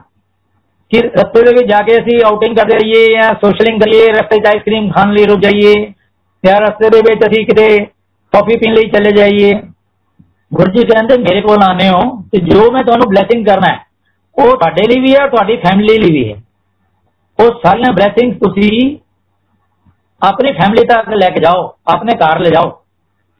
ਉਹਨਾਂ ਨੂੰ ਉੱਥੇ ਹੀ ਨਾ ਖਤਮ ਕਰੋ। ਹੋਰ ਹੁੰਦਾ ਕੀ ਹੈ, ਅਸੀਂ ਮੰਦਰ ਦੇ ਜਿੱਦਾਂ ਹੀ ਅਸੀਂ ਬਾਹਰ ਨਿਕਲਦੇ ਆਂ ਉਹਦੇ ਬਾਅਦ ਸਾਡੀ ਸੋਸ਼ਲਾਈਜ਼ਿੰਗ ਇੰਨੀ ਸ਼ੁਰੂ ਹੋ ਜਾਂਦੀ ਹੈ ਕਿ ਅਸੀਂ ਸੋਚਦੇ ਆਂ ਕਿ ਜਿੱਦਾਂ ਗੁਰੂ ਜੀ ਦੇ ਹੱਥੇ ਸਿਰਫ ਬਾਉਂਡਰੀ ਤੱਕ ਹੀ ਸੀਗੀ, ਇਹ ਚਾਰ ਦੀਵਾਰੀ ਤੱਕ ਹੀ ਹੈ, ਉਹਦੇ ਬਾਅਦ ਆ ਕੇ ਹੁਣ ਅਸੀਂ ਜੋ ਮਰਜ਼ੀ ਕਰੀਏ, ਕਿਹੜਾ ਗੁਰੂ ਜੀ ਦੇਖ ਰਹੇ? ਤੇ ਭਈਆ, ਗੁਰੂ ਜੀ ਜਿਹੜੇ ਗੁਰੂ ਜੀ ਹਰ ਜਗ੍ਹਾ ਹੈ। ਤੇ ਗੁਰੂ ਜੀ ਦੀ ਇਹ ਜਿਹੜੀ ਗੱਲ ਹੁੰਦੀ ਸੀ ਕਿ ਸਿੱਧਾ ਮੇਰੇ ਕੋਲ ਆਉਣ ਦੇ ਬਾਅਦ ਚਾਹੇ ਅਸੀਂ ਇੰਪੈਕਟ ਸਟੇਟ ਤੋਂ ਜਾਂਦੇ ਸੀਗੇ, ਤੇ ਗੁਰੂ ਜੀ ਕਹਿੰਦੇ ਸੀ, ਸਿੱਧਾ ਘਰ ਜਾਓ। ਹੋਰ ਆਪਣੇ ਬੱਚਿਆਂ ਨੂੰ ਦੋਏ ਵਾਲੀ ਬਲੇਸਿੰਗ ਉਹ ਕਿੱਦਾਂ ਦੇਣੀ ਹੈ ਗੁਰੂ ਜੀ ਜਾਣਦੇ ਸੀਗੇ। ਸਾਨੂੰ ਨਹੀਂ ਉਹਨਾਂ ਨੇ ਕਦੇ ਦੱਸਿਆ ਕਿ ਮੈਂ ਕਿੱਦਾਂ ਤੁਹਾਨੂੰ ਬਲੇਸਿੰਗ ਤੁਹਾਡੇ ਬੱਚਿਆਂ ਨੂੰ, ਘਰ ਬੈਠੇ ਬੱਚਿਆਂ ਨੂੰ ਬਲੇਸਿੰਗ ਦੇ ਦਿੰਦੇ ਸੀ। ਬੱਚੇ ਅੱਛੇ ਨੰਬਰਾਂ ਨਾਲ ਆਪਣੇ ਆਪ ਪਾਸ ਹੋਏ ਕਦੀ ਟੈਨਸ਼ਨ ਹੀ ਨਹੀਂ ਹੋਈ ਕੁਝ ਵੀ ਗੁਰੂ ਜੀ ਦੇ ਕੋਲ ਜਦ ਤੋਂ ਜੁੜੇ ਆ ਅਸੀਂ ਸਭ ਕੁਝ ਭੁੱਲ ਗਏ ਤੋਂ ਇਸ ਤੋਂ ਵੱਡਾ ਸਾਡੇ ਅਸੀਂ ਕੀ ਪ੍ਰੂਫ ਕਰ ਸਕਦੇ ਹਾਂ ਕਿ ਸਾਨੂੰ ਸਿਰਫ ਇੱਕ ਦਰ ਦੇ ਜਾਂਦੇ ਨਾਲ ਹੀ ਅਸੀਂ ਬਾਕੀ ਸਾਰੇ ਦਰ ਭੁੱਲ ਗਏ ਪਹਿਲਾਂ ਅਸੀਂ ਕਦੀ ਕਿਹੜੀ ਦੇਵੀ ਦੇਵਤਾ ਦੇ ਚੱਕਰ ਜਾਂਦੇ ਸੀ ਕਦੀ ਕਿਤੇ ਜਾਂਦੇ ਸੀ ਕਦੀ ਕਿਤੇ ਜਾਂਦੇ ਸੀ ਕਦੀ ਜਗ੍ਹਾ ਜਗ੍ਹਾ ਉਹ ਜਦ ਤੋਂ ਗੁਰੂ ਜੀ ਨਾਲ ਜੁੜੇ ਆ ਅਸੀਂ ਸਭ ਜਗ੍ਹਾ ਜਾਣਾ ਬੰਦ ਹੋ ਗਿਆ ਆਪਣੇ ਆਪ ਹੀ ਇਹ ਨਹੀਂ ਕਿ ਸਾਡੀ ਸ਼ਰਧਾ ਖਤਮ ਹੋ ਗਈ ਅੱਜ ਵੀ ਸ਼ਰਧਾ ਸਾਡੀ ਉਨੀ ਹੈ ਲੇਕਿਨ ਮਨ ਹੀ ਨਹੀਂ ਕਰਦਾ ਸਿਰਫ ਇਹ ਤੇ ਸਿਰਫ ਕੋਵਿਡ ਨੇ ਹੁਣ ਰੋਕ ਦਿੱਤਾ ਹੈਗਾ ਕਿ ਅਸੀਂ ਉੱਥੇ ਮੰਦਰ ਨਹੀਂ ਜਾ ਸਕਦੇ ਲੇਕਿਨ ਮੈਂ ਤਾਂ ਇਹ ਕਹਾਂਗਾ ਕਿ ਜੋ ਵੀ ਇਹ ਸਾਡੀ ਗੁਰੂ ਜੀ ਦੀ ਕਮੇਟੀ ਹੈ ਜੋ ਵੀ ਇਹ ਸਤਸੰਗ ਕਰ ਰਹੇ ਹੈ ਸ਼ੁਰੂ ਦੇ ਵਿੱਚ ਇਹਨਾਂ ਨੇ ਮੰਦਰ ਦੇ ਦਰਸ਼ਨ ਕਰਾਉਂਦੇ ਸੀ ਹੁਣ ਦੇਖੋ ਐਸ ਵੇਲੇ ਸ਼ਿਵਲਿੰਗ ਜੀ ਦੇ ਸਾਨੂੰ ਦਰਸ਼ਨ ਹੋ ਰਹੇ ਨੇ ਇਹ ਸਭ ਇਹਨਾਂ ਦੀ ਮਿਹਰ ਹੈ ਹੋਰ ਹਰ ਬੰਦੇ ਨੂੰ ਕਿੰਨੇ ਲੋਕ ਜੁੜੇ ਹੋਏ ਸਾਰਿਆਂ ਨੂੰ ਦਰਸ਼ਨ ਹੋ ਰਹੇ ਨੇ ਘਰ ਬੈਠੇ ਪਹਿਲਾਂ ਤੇ ਅਸੀਂ ਫੇਰ ਵੀ ਕਨਵੀਨਸ ਖਰਚ ਕਰਕੇ ਜਾਂਦੇ ਸੀ ਪੈਟਰੋਲ ਖਰਚ ਕਰਕੇ ਜਾਂਦੇ ਸੀ ਅੱਜ ਦੇਖੋ ਸਭ ਕੁਝ ਸਾਨੂੰ ਘਰ ਬੈਠੇ ਦਰਸ਼ਨ ਹੋ ਰਹੇ ਨੇ ਕਿੰਨੀ ਵੱਡੀ ਬਲੇਸਿੰਗ ਹੈ ਤੇ ਮੇਰਾ ਕਹਿਣ ਦਾ ਮਤਲਬ ਇਹ ਹੈ ਤਾਂ ਮੇਰਾ ਇਹ ਹੈ ਕਿ ਜੇ ਅਸੀਂ ਗੁਰੂ ਜੀ ਦੇ ਮੰਦਰ ਜਾਂਦੇ ਆ ਤੇ ਅਸੀਂ ਉੱਥੇ ਐਗਜ਼ੈਕਟਲੀ ਬਲੇਸਿੰਗਸ ਲੈਣ ਲਈ ਜਾਈਏ, ਬਾਕੀ ਚੀਜ਼ਾਂ ਲਈ ਨਹੀਂ। ਜੈ ਗੁਰੂ ਜੀ। ਗੁਰੂ ਜੀ ਦੀ ਵੱਡੀ ਕਿਰਪਾ ਭਗਤੀ ਦੇ ਨਾਲ ਹੀ ਮਿਲਦੀ ਹੈ ਔਰ ਇਸ ਲਈ ਆਪਣੇ ਆਪ ਨੂੰ ਤਿਆਰ ਕਰਨਾ ਪੈਂਦਾ ਹੈ। ਗੁਰੂ ਜੀ ਨੇ ਕਿਹਾ ਕਿ ਇਹ ਰਸਤਾ ਇੰਨਾ ਸੌਖਾ ਨਹੀਂ ਹੈ। ਇਹਦੇ ਲਈ ਕਰਨਾ ਪੈਂਦਾ ਹੈ। ਤਪ ਦਾ ਮਤਲਬ ਇਹ ਨਹੀਂ ਕਿ ਤੁਸੀਂ ਸੰਨਿਆਸ ਲੈ ਲਵੋ, ਪਹਾੜਾਂ ਤੇ ਚਲੇ ਜਾਓ। ਤਪ ਦਾ ਮਤਲਬ ਸੰਨਿਆਸ ਦਾ ਮਤਲਬ ਹੈ ਕਿ ਆਪਣੇ ਆਪ ਨੂੰ ਗ੍ਰਸਤੀ ਦੇ ਵਿੱਚ ਰਹਿੰਦਿਆਂ ਹੋਇਆ ਮੇਰੇ ਨਾਲ ਆਪਣੇ ਆਪ ਨੂੰ ਪੂਰੀ ਤਰ੍ਹਾਂ ਜੋੜ ਲਵੋ। ਤੇ ਪੂਰੀ ਤਰ੍ਹਾਂ ਮੇਰੀ ਮਰਜ਼ੀ ਦੇ ਵਿੱਚ ਆਪਣੇ ਆਪ ਨੂੰ ਢਾਲਣ ਦੀ ਕੋਸ਼ਿਸ਼ ਕਰੋ। ਤੇ ਮੇਰੇ ਦੱਸੇ ਹੋਏ ਰਸਤੇ ਤੇ ਚੱਲ ਕੇ ਮੇਰੀਆਂ ਗੱਲਾਂ ਤੇ ਅਮਲ ਕਰੋ। ਗੁਰੂ ਜੀ ਨੇ ਦੱਸਿਆ ਕਿ ਮੇਰੀ ਭਗਤੀ ਦੀਆਂ 10 ਪੀੜ੍ਹੀਆਂ ਹਨ there are 10 different steps ਔਰ ਇੱਕ ਇੱਕ ਕਰਕੇ ਅਮਲ ਕਰਨੀ ਹੈ ਤਦੇ ਮੇਰੇ ਦੇ ਵਿੱਚ ਜਾਂ ਮੇਰੇ ਘਰ ਦੇ ਵਿੱਚ ਆ ਸਕਦੇ ਹੋ सोच समझ के भक्ति का मार्ग अपनाना क्योंकि बड़ा मुश्किल है कि गुरु जी ने क्या पहली सीढ़ी सबसे पहली सीढ़ी है विनम्रता पोलाइटनेस मतलब नीवे रहना नीवे होते रहना ਛੋਟੇ ਤੋਂ ਛੋਟੇ ਬੰਦੇ ਦੇ ਨਾਲ, ਗਰੀਬ ਦੇ ਨਾਲ ਵੀ ਨੀਵਾ ਰਹਿ ਕੇ ਗੱਲ ਕਰਨੀ ਹੈ। ਕਿਸੇ ਦੇ ਨਾਲ ਝਗੜਨਾ ਨਹੀਂ ਹੈ, ਕਿਸੇ ਨੂੰ ਮਾਰਨਾ ਨਹੀਂ ਹੈ, ਕਿਸੇ ਨੂੰ ਗੱਲ ਵੀ ਨਹੀਂ ਕੱਢਣੀ। ਤੇ ਰੋਬ ਰੋਬ ਦੇ ਨਾਲ ਸਿਰ ਸਮੇਂ ਸਮਾਨ ਤੇ ਰੱਖ ਕੇ ਨਹੀਂ ਚੱਲਣਾ। ਮਤਲਬ ਕਮੰਡ ਨਹੀਂ ਕਰਨਾ। ਆਪਣੀ ਲਾਈਫ ਦੇ ਵਿੱਚ ਕਮੰਡ ਨਹੀਂ ਕਰਨਾ। ਹੋ ਕਿਸੇ ਦੀ ਗਲਤੀ ਤੇ ਉਸ ਨੂੰ ਤਾੜਨਾ ਨਹੀਂ, ਮਤਲਬ ਉਹਨੂੰ ਗਲਤ ਕਹਿ ਕੇ ਉਹਨੂੰ ਸ਼ਰਮਿੰਦਾ ਨਹੀਂ ਕਰਨਾ। ਪਿਆਰ ਦੇ ਨਾਲ ਸਮਝਾਣਾ ਹੈ। ਸਮਝਾਉਣ ਦੀ ਕੋਸ਼ਿਸ਼ ਕਰੋ। ਜੇ ਤੁਸੀਂ ਪਿਆਰ ਦੇ ਨਾਲ ਸਮਝਾਉਂਗੇ ਤੇ ਉਹ ਸਮਝ ਜਾਏਗਾ, ਜਲਦੀ ਜ਼ਿਆਦਾ ਸਮਝੇਗਾ। ਉਹ ਜ਼ਰੂਰ ਸਮਝਾ। ਇਹ ਪਹਿਲੀ ਸੀੜੀ ਹੈ, ਬੜਾ ਸ਼ਾਰਟ ਦੇ ਵਿੱਚ ਕਹਿ ਰਹੇ। ਹਾਂ दूसरी सीढ़ी को जिन है सेवा सिमरन ਤੇ ਸਮਰਪਣ ਗੁਰੂ ਨੇ ਦੱਸਿਆ ਕਿ ਆਪਣੇ ਆਪ ਨੂੰ ਪੂਰੀ ਤਰ੍ਹਾਂ ਮੇਰੇ ਉੱਤੇ ਛੱਡ ਦਿਓ ਮੇਰੇ ਮੈਨੂੰ ਆਪਣੇ ਆਪ ਨੂੰ ਮੇਰੇ ਮੈਨੂੰ ਸਮਰਪਿਤ ਕਰ ਦਿਓ ਹੋਰ ਸੇਵਾ ਇਸ ਤਰ੍ਹਾਂ ਕਰਨੀ ਹੈ ਕਿ ਕਿਸੇ ਨੂੰ ਪਤਾ ਵੀ ਨਾ ਚੱਲੇ ਆਪਣੇ ਦੋਸਤ ਮਿੱਤਰਾਂ ਲਈ ਤਾਂ ਤੁਸੀਂ ਕੁਝ ਵੀ ਕਰ ਸਕਦੇ ਹੋ ਅਸਲੀ ਸੇਵਾ ਸਮਾਜ ਦੇ ਛੋਟੇ ਤਬਕੇ ਦੇ ਲੋਕਾਂ ਵਿੱਚ ਜਾ ਕੇ ਕਰਨੀ ਹੈ। ਲੇਕਿਨ ਬਿਨਾ ਲਾਈਮ ਲਾਈਟ ਦੇ ਆਪਣੇ ਆਪ ਨੂੰ ਜ਼ਿਆਦਾ ਮਹੱਤਵ ਨਹੀਂ ਦੇਣਾ, ਆਪਣੀ ਜ਼ਿਆਦਾ ਵਾਵਾ ਨਹੀਂ ਕਰਾਣੀ ਚੁੱਪਚਾਪ ਲਾ ਕੇ ਸੇਵਾ ਕਰਕੇ ਆ ਜਾਓ।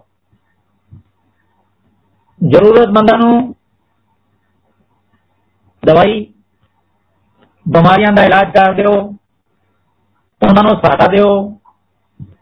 ਭੁੱਖੇ ਆਦਮੀ ਨੂੰ ਖਾਣ ਪੀਣ ਦਾ ਸਮਾਨ ਦੇ ਦਿਓ। ਕਪੜੇ ਵੰਡੋ, ਦਵਾਈਆਂ ਵੰਡੋ। ਹੋਰ ਤਰ੍ਹਾਂ ਤਰ੍ਹਾਂ ਦੇ ਬੱਚਿਆਂ ਲਈ, ਬਜ਼ੁਰਗਾਂ ਲਈ, ਜਿੰਨੂੰ ਜਿੱਦਾਂ ਦੀ ਜ਼ਰੂਰਤ ਹੈਗੀ। ਉਹਨਾਂ ਦੀ ਉਹਨਾਂ ਦੀ ਮਦਦ ਕਰੋ। ਸਾਫ਼ ਸਫ਼ਾਈ ਰੱਖਣੀ ਹੈ। ਕਿਉਂਕਿ ਤੁਸੀਂ ਕਹਿੰਦੇ ਹੁੰਦੇ ਜੀ, ਇਹ ਜਿਹੜੀ ਸਾਫ਼ ਸਫ਼ਾਈ ਹੈ ਨਾ ਸਾਡੇ ਮੰਦਰ ਦੇ ਵਿੱਚ ਵੀ ਇੰਨੀ ਸਾਫ਼ ਸਫ਼ਾਈ ਹੁੰਦੀ ਹੈ। ਕਿ ਜਿਸਲੇ ਮੰਦਰ ਖੁੱਲਦਾ ਹੈ ਇੰਨੇ ਲੋਕਾਂ ਦੇ ਜਾਣ ਦੇ ਬਾਵਜੂਦ ਵੀ ਇੰਨੀ ਸਫ਼ਾਈ ਰਹਿੰਦੀ ਹੈ ਸਫ਼ਾਈ ਦੇ ਉੱਤੇ ਗੁਰੂ ਜੀ ਬਹੁਤ ਜ਼ਿਆਦਾ ਧਿਆਨ ਦਿੰਦੇ ਹੁੰਦੇ ਨੇ ਤੇ ਸਾਫ਼ ਸਫ਼ਾਈ ਰੱਖਣੀ ਹੈ ਸਾਫ਼ ਸਫ਼ਾਈ ਲਈ ਤੁਸੀਂ ਜਾ ਕੇ ਕਿਤੇ ਵੀ ਡੋਨੇਟ ਕਰਿਓ ਕੁਝ ਵੀ ਕਰਿਓ ਇਹ ਸਭ ਕਰਨ ਵੇਲੇ ਇਹ ਨਹੀਂ ਜਿਤਾਣਾ ਕਿ ਤੁਸੀਂ ਦਾਨ ਕਰ ਰਹੇ ਹੋ ਜੇ ਇਹ ਜਿਤਾਇਆ ਤੇ ਸਮਝੋ ਸਭ ਕੁਝ ਬੇਕਾਰ ਕਰੀ ਕਰਕੇ ਅਸੀਂ ਪਾਣੀ ਫੇਰ ਦਿੱਤਾ ਤੇ ਗੁਰੂ ਜੀ ਕਹਿੰਦੇ, ਜੇ ਤੁਸੀਂ ਸੱਜੇ ਹੱਥ ਦੇ ਨਾਲ ਦਾਨ ਕਰ ਰਹੇ ਹੋ, ਤੇ ਖੱਬੇ ਹੱਥ ਨੂੰ ਨਾ ਪਤਾ ਚੱਲੇ ਕਿ ਤੁਸੀਂ ਕੀ ਦਾਨ ਕਰ ਰਹੇ ਹੋ। ਹੋਰ ਤੁਸੀਂ ਕਿੰਨੂੰ ਕੀ ਦਿੱਤਾ? ਇਹ ਹੈ ਦਾਨ, ਸੇਵਾ ਕਰਨੀ। ਔਰ ਦੂਸਰਾ ਸਿਮਰਨ। ਗੁਰੂ ਜੀ ਨੇ ਕਿਹਾ ਕਿ ਜਿਸ ਗੁਰੂ ਨੇ ਤੁਹਾਨੂੰ ਇੰਨਾ ਸੁੰਦਰ ਸਰੂਪ ਦਿੱਤਾ ਹੈ, ਸਰੀਰ ਦਿੱਤਾ ਹੈ, ਤੁਹਾਨੂੰ ਧਨ ਦੌਲਤ ਦੇ ਨਾਲ ਨਵਾਜ਼ਿਆ ਹੈ, ਸੋਹਣਾ ਪਰਿਵਾਰ ਦਿੱਤਾ ਹੈ ਸੋਹਣਾ ਘਰ ਪਰਿਵਾਰ ਦਿੱਤਾ ਹੈ, ਸੋਹਣੇ ਬੱਚੇ ਦਿੱਤੇ ਨੇ। ਛੋਟੀ ਉਮਰ ਦੇ ਵਿੱਚ ਵੀ ਐਨੀ ਸੇਵਾ ਸੰਸਕਾਰ ਵਾਲੇ। ਅੱਜ ਕੱਲ ਕਿਤੇ ਵੀ ਘਰ ਦੇ ਵਿੱਚ ਚਲੇ ਸਤਸੰਗ ਹੋ ਰਿਹਾ ਛੋਟੇ ਛੋਟੇ ਬੱਚੇ ਐਨੀ ਸੇਵਾ ਕਰਦੇ ਆ ਜਿਹੜੇ ਗੁਰੂ ਜੀ ਦੇ ਨਾਲ ਜੁੜੇ ਹੋਏ ਔਰ ਬੱਚਿਆਂ ਦਾ ਹਾਲ ਦੇਖ ਲਓ, ਜਿਹੜੇ ਗੁਰੂ ਜੀ ਦੇ ਨਹੀਂ ਜੁੜੇ ਹੋਏ, ਉਹਨਾਂ ਨੂੰ ਪਤਾ ਹੀ ਨਹੀਂ ਹੈ। ਕਿਸ ਤਰ੍ਹਾਂ ਉਹ ਬੱਚੇ ਇਹਨਾਂ ਉਹਦੇ ਜਾ ਕੇ ਬੱਚੇ ਜਿਹੜੇ ਹੈਗੇ ਸਤਸੰਗਾਂ ਸਤਸੰਗਾਂ ਵਿੱਚ ਐਨੀ ਸੇਵਾ ਕਰਦੇ ਆ। ਉਹ ਸਭ ਗੁਰੂ ਜੀ ਦੀ ਬਲੇਸਿੰਗ ਹੈ ਛੋਟੀ ਉਮਰ ਦੇ ਵਿੱਚ ਵੀ ਐਨੇ ਸੰਸਕਾਰ ਵਾਲੇ ਬੱਚੇ ਦਿੱਤੇ ਹੈ, ਅੱਛੀ ਨੌਕਰੀ ਦਿੱਤੀ ਹੈ ਸਾਨੂੰ। ਅੱਛਾ ਬਿਜ਼ਨਸ ਦਿੱਤਾ ਹੈ। ਅੱਛਾ ਕਾਰੋਬਾਰ ਦਿੱਤਾ ਹੋਇਆ ਹੈ। ਸੋਚਣ ਸਮਝਣ ਦੀ ਸ਼ਕਤੀ ਦਿੱਤੀ ਹੋਈ ਹੈ। ਔਰ ਸਭ ਤੋਂ ਜ਼ਿਆਦਾ ਗੁਰੂ ਜੀ ਨੇ ਆਪਣਾ ਇੰਨਾ ਸੋਹਣਾ ਸਾਨੂੰ ਦਰ ਦਿੱਤਾ ਹੋਇਆ ਹੈ। ਮੰਦਰ ਦਿੱਤਾ ਹੋਇਆ ਜਿੱਥੇ ਅਸੀਂ ਜਾ ਕੇ ਥੋੜਾ ਜਿਹਾ ਟਾਈਮ ਕੱਢ ਸਕੀਏ। ਉਸ ਸਭ ਲਈ। ਉਸ ਉਹਦੇ ਬਾਵਜੂਦ ਅਸੀਂ ਉਸ ਰੱਬ ਲਈ ਥੋੜਾ ਜਿਹਾ ਟਾਈਮ ਨਹੀਂ ਕੱਢ ਸਕਦੇ। ਤਾਂ ਕਿ ਧਿਆਨ, ਨਾਮ ਤੇ ਜਪ ਦੇ ਜਰੀਏ ਆਪਣਾ ਅਗਲਾ ਜਨਮ ਸੁਧਾਰ ਲਈਏ। ਤੇ ਗੁਰੂ ਜੀ ਦਸਵੀਂ ਦਿੱਤੀ ਹੋਈ ਬਖਸ਼ਿਸ਼ ਦਾ ਸ਼ੁਕਰਾਨਾ ਕਰ ਸਕੀਏ। ਗੁਰੂ ਜੀ ਕਹਿੰਦੇ ਕਿ ਤੁਸੀਂ ਆਪਣੇ ਸਾਰੇ ਕੰਮਾਂ ਲਈ ਟਾਈਮ ਕੱਢ ਲੈਂਦੇ ਹੋ। ਜਿੱਦਾਂ ਸਵੇਰੇ ਉੱਠਦੇ ਹੋ ਸਵੇਰੇ ਉੱਠਦੇ ਹੀ ਸੈਰ ਕਰਨ ਜਾਣਾ ਹੈ ਉਹਦੇ ਬਾਅਦ ਆਣਾ फिर चाय पीनी है टॉयलेट जाना है आदमी ने शेव करनी है नहाना धोना है अपने आप को ड्रेसअप करना है ब्रेकफास्ट करना है तो ऑफिस जाना है ऑफिस वाले ने ऑफिस जाना है मैंने अपनी फैक्ट्रियां चलानी है लेट हो रहे हैं ਗੁਰੂ ਜੀ ਨੇ ਦੱਸਿਆ ਹੈ ਕਿ ਆਪਣਾ ਅਗਲਾ ਜਨਮ ਸੁਧਾਰਨ ਲਈ ਗੁਰੂ ਦੀ ਦਿੱਤੀ ਹੋਈ ਬਖਸ਼ਿਸ਼ ਦਾ ਸ਼ੁਕਰਾਨਾ ਕਰ ਸਕੋ। ਤੁਸੀਂ ਆਪਣੇ ਸਾਰੇ ਕੰਮਾਂ ਲਈ ਟਾਈਮ ਕੱਢ ਲੈਂਦੇ ਹੋ। ਜਿੱਦਾਂ ਸਵੇਰੇ ਉੱਠ ਕੇ ਸੈਰ ਕਰਨਾ, ਚਾਹ ਪੀਣੀ ਟਾਇਲਟ ਜਾਣਾ ਸ਼ੇਵ ਕਰਨੀ, ਸਭ ਡਰੈਸਿੰਗ ਕਰਨੀ ਬ੍ਰੇਕਫਾਸਟ ਕਰਨਾ ਆਫਿਸ ਜਾਣਾ, ਸਭ ਕੁਝ ਕਰਨਾ। ਪਰ ਆਪਣੇ ਆਪਣੇ ਕੰਮਾਂ ਤੇ ਜਾ ਕੇ ਕੰਮ ਕਰਕੇ ਆਉਂਦੇ ਹੋ। ਔਰ ਸ਼ਾਮ ਨੂੰ ਜਿਸ ਵੇਲੇ ਵਾਪਸ ਆਉਂਦੇ ਹੋ, ਵਾਪਸ ਆਉਂਦੇ ਫਿਰ ਉਹੀ ਚੀਜ਼ ਹੋ ਜਾਂਦੀ ਹੈ, ਸ਼ਾਮ ਸ਼ਾਮ ਨੂੰ ਘਰ ਆਉਂਦੇ ਹੀ ਆਪਣਾ ਚਾਹ ਪਾਣੀ ਪੀਣਾ ਹੈ, ਔਰ ਟੀਵੀ ਦੇਖਣਾ ਹੈ ਤੇ ਉਹਦੇ ਬਾਅਦ ਬਸ ਕਹਿਣਾ ਯਾਰ ਬੜੇ ਥੱਕ ਗਏ ਆ ਡਿਨਰ ਕਰਨਾ ਹੈ ਔਰ ਸੋ ਜਾਣਾ ਹੈ ਇੱਕ ਰੱਬ ਦਾ ਨਾਮ ਲੈਣ ਲਈ ਟਾਈਮ ਨਹੀਂ ਹੈ ਸਵੇਰੇ ਆਫਿਸ ਲੇਟ ਹੁੰਦੇ ਆ ਪਤਾ ਹੈ ਕਿ ਦਫ਼ਤਰੋਂ ਜੇ ਲੇਟ ਪਹੁੰਚੇ ਤੇ ਐਬਸੈਂਟ ਲੱਗ ਜਾਏਗੀ ਤਨਖਾਹ ਕੱਟ ਜਾਏਗੀ ਜਿਸ ਵੇਲੇ ਦੁਪਹਿਰ ਦੇ ਲੰਚ ਹੁੰਦਾ ਹੈ ਲੰਚ ਦਾ ਟਾਈਮ ਹੁੰਦਾ ਹੈ ਭੁੱਖ ਦਾ ਟਾਈਮ ਵੀ ਨਹੀਂ ਖੁੰਝਦੇ ਪਤਾ ਹੈ ਦੁਪਹਿਰ ਨੂੰ 1:30 2 ਵਜਣਗੇ ਤੇ ਰੋਟੀ ਜ਼ਰੂਰ ਖਾਣੀ ਹੈ ਬਸ ਧਿਆਨ ਅਤੇ ਨਾਮ ਦਾ ਟਾਈਮ ਫਿਕਸ ਨਹੀਂ ਹੈ ਸਵੇਰੇ ਕਹਿੰਦੇ ਦੇਰ ਹੋ ਰਹੀ ਹੈ ਕੱਲ ਕਰ ਲਵਾਂਗੇ। ਰਾਤ ਨੂੰ ਕਹਿੰਦੇ ਯਾਰ ਉਦਾਂ ਥੱਕ ਗਏ ਆ। ਚਲੋ ਕੱਲ ਤੋਂ ਇਹ ਕੰਮ ਕੱਲ ਤੋਂ ਸ਼ੁਰੂ ਕਰਾਂਗੇ। ਸਾਰੇ ਕੰਮਾਂ ਲਈ ਟਾਈਮ ਹੈ। ਇਸ ਰੱਬ ਲਈ ਕੋਈ ਟਾਈਮ ਨਹੀਂ ਹੈ। ਤੇ ਗੁਰੂ ਜੀ ਕਹਿੰਦੇ, ਜੇ ਤੁਸੀਂ ਟਾਈਮ ਕੱਢੋਗੇ ਤੇ ਮੇਰੇ ਲਈ ਨਹੀਂ ਕੋਈ ਕੰਮ ਕਰ ਰਹੇ, ਮੇਰੇ ਤੇ ਕੋਈ ਆਸਾਨ ਨਹੀਂ ਕਰ ਰਿਹਾ। ਇਹ ਕੰਮ ਤੁਸੀਂ ਆਪਣਾ ਜੀਵਨ ਸੁਧਾਰ ਰਹੇ ਹੋ। ਮੈਂ ਤੁਹਾਨੂੰ ਜਿਹੜਾ ਕਹਿ ਰਿਹਾ ਹਾਂ ਕਿ ਥੋੜਾ ਟਾਈਮ ਕੱਢਿਆ ਕਰੋ, ਇਹ ਤੁਹਾਡੇ ਜੀਵਨ ਸੁਧਾਰਨ ਲਈ ਕਹਿ ਰਿਹਾ। ਕਰੋ ਨਾ ਕਰੋ ਮੈਨੂੰ ਕੋਈ ਫ਼ਰਕ ਨਹੀਂ ਪੈਣਾ ਗੁਰੂ ਜੀ ਕਹਿੰਦੇ ਸੀ ਕੰਮ ਸੇ ਕੰਮ ਰੋਜ਼ 2 ਘੰਟੇ ਹਰ ਰੋਜ਼ ਆਪਣੇ ਆਪਣੇ ਗੁਰੂ ਜਾਂ ਆਪਣੇ ਆਪਣੇ ਰੱਬ ਗੁਰੂ ਜੀ ਨੇ ਕਦੀ ਇਹ ਨਹੀਂ ਕਿਹਾ ਕਿ ਵੀ ਸਿਰਫ ਮੈਨੂੰ ਹੀ ਮੰਨੋ ਗੁਰੂ ਜੀ ਕਹਿੰਦੇ ਤੁਹਾਨੂੰ ਤੁਸੀਂ ਜਿਸ ਨੂੰ ਵੀ ਮੰਨਦੇ ਹੋ ਜਾਂ ਤੁਸੀਂ ਜਿਸ ਵੀ ਗੁਰੂ ਨੂੰ ਮੰਨਦੇ ਹੋ ਜਾਂ ਜਿਸ ਵੀ ਰੱਬ ਨੂੰ ਮੰਨਦੇ ਹੋ ਉਹਦੇ ਲਈ ਰੋਜ਼ 2 ਘੰਟੇ ਟਾਈਮ ਕੱਢੋ ਤੇ ਉਹਦਾ ਸਿਮਰਨ ਕਰਿਆ ਕਰੋ ਲੇਕਿਨ 2 ਘੰਟੇ ਦਾ ਮਤਲਬ ਇਹ ਨਹੀਂ ਕਿ ਸਾਰੇ ਕੰਮ ਛੋੜ ਕੇ ਇੱਕ ਜਗ੍ਹਾ 2 ਘੰਟੇ ਲਗਾਤਾਰ ਇੱਕ ਜਗ੍ਹਾ ਬੈਠ ਜਾਓ। ਗੁਰੂ ਜੀ ਕਹਿੰਦੇ ਸਿਰਫ ਅੱਧਾ ਘੰਟਾ ਟਾਈਮ ਕੱਢ ਲਿਆ ਕਰੋ। ਅੱਧਾ ਘੰਟਾ ਤੁਸੀਂ ਮੇਰੇ ਘਰ ਦੇ ਵਿੱਚ ਜੋ ਵੀ ਤੁਸੀਂ ਫੋਟੋ ਰੱਖਿਓ ਉਹਦੇ ਅੱਗੇ ਬੈਠ ਜਾਓ। ਬਸ, ਉਹਦੇ ਬਾਅਦ ਡੇਢ ਘੰਟਾ ਜਿਹੜਾ ਚੱਲਦੇ ਫਿਰਦੇ, ਗੱਡੀ ਚਲਾਉਂਦੇ ਹੋਏ, ਰਾਤ ਨੂੰ ਸੌਣ ਤੋਂ ਪਹਿਲਾਂ ਜਾਂ ਪੂਰੇ ਦਿਨ ਦੇ ਵਿੱਚ ਕਦੀ ਵੀ ਤੁਸੀਂ ਨਾਮ ਜਪ ਸਕਦੇ ਹੋ, ਸਿਮਰਨ ਕਰਿਆ ਕਰੋ। ਰੱਬ ਦਾ ਸਿਮਰਨ ਕਰਿਆ ਕਰੋ। ਤਦੇ ਤੁਹਾਡਾ ਜੀਵਨ ਸਫਲ ਹੋ ਸਕੇਗਾ। ਔਰ ਉਹਦੇ ਬਾਅਦ ਸਮਰਪਣ। ਗੁਰੂ ਜੀ ਕਹਿੰਦੇ ਜੀ, ਆਪਣੇ ਆਪ ਨੂੰ ਪੂਰੀ ਤਰ੍ਹਾਂ ਮੇਰੇ ਉੱਤੇ ਛੱਡ ਦਿਓ। ਮੇਰੇ ਉੱਤੇ ਪੂਰਾ ਵਿਸ਼ਵਾਸ ਰੱਖਦੇ ਹੋਇਆ ਆਪਣੇ ਆਪ ਨੂੰ ਮੇਰੇ ਹਵਾਲੇ ਕਰ ਦਿਓ। ਮੈਂ ਜੋ ਵੀ ਕਰਾਂਗਾ, ਤੁਹਾਡੇ ਲਈ ਅੱਛਾ ਹੀ ਕਰਾਂਗਾ। ਮੈਨੂੰ ਪਤਾ ਹੈ, ਤੁਹਾਡੇ ਲਈ ਕੀ ਅੱਛਾ ਤੇ ਕੀ ਮਾੜਾ। ਜੇ ਕੁਝ ਨਹੀਂ ਮਿਲਿਆ, ਤਾਂ ਵੀ ਸ਼ੁਕਰਾਨਾ ਹੀ ਕਰਨਾ ਹੈ। ਨਾਰਾਜ਼ ਨਹੀਂ ਹੋਣਾ ਜਾਂ ਨਾਰਾਜ਼ ਹੋ ਕੇ ਆਪਣੇ ਕੰਮ ਨਹੀਂ ਖਰਾਬ ਕਰਨੇ। ਜੇ ਇਸ ਤਰ੍ਹਾਂ ਜੀਣਾ ਸ਼ੁਰੂ ਕਰ ਦਿਓਗੇ ਤੇ ਫਿਰ ਦੇਖੋ ਭਗਤੀ ਦੀ ਦੂਸਰੀ ਸੀੜੀ ਵੀ ਪਾਰ ਕਰਦਿਆਂ ਹੋਇਆਂ ਹੋਲੇ ਹੋਲੇ ਕੇ ਤਾਂ ਮੇਰੇ ਨਾਲ ਜੁੜਦੇ ਜਾਓਗੇ जय गुरु जी जी शुक्राना संगत जी का जिन्होंने इतना टाइम दिया मुझे सुनने का शुक्राना मैनेजमेंट का शुक्राना सोनी अंकल का आप सबका मैं बहुत आभारी हूँ गुरु जी जो गुरु जी के बताए हुए रखते हैं उन पे चलने की कोशिश करो और अपना जीवन सफल करो जय गुरु जी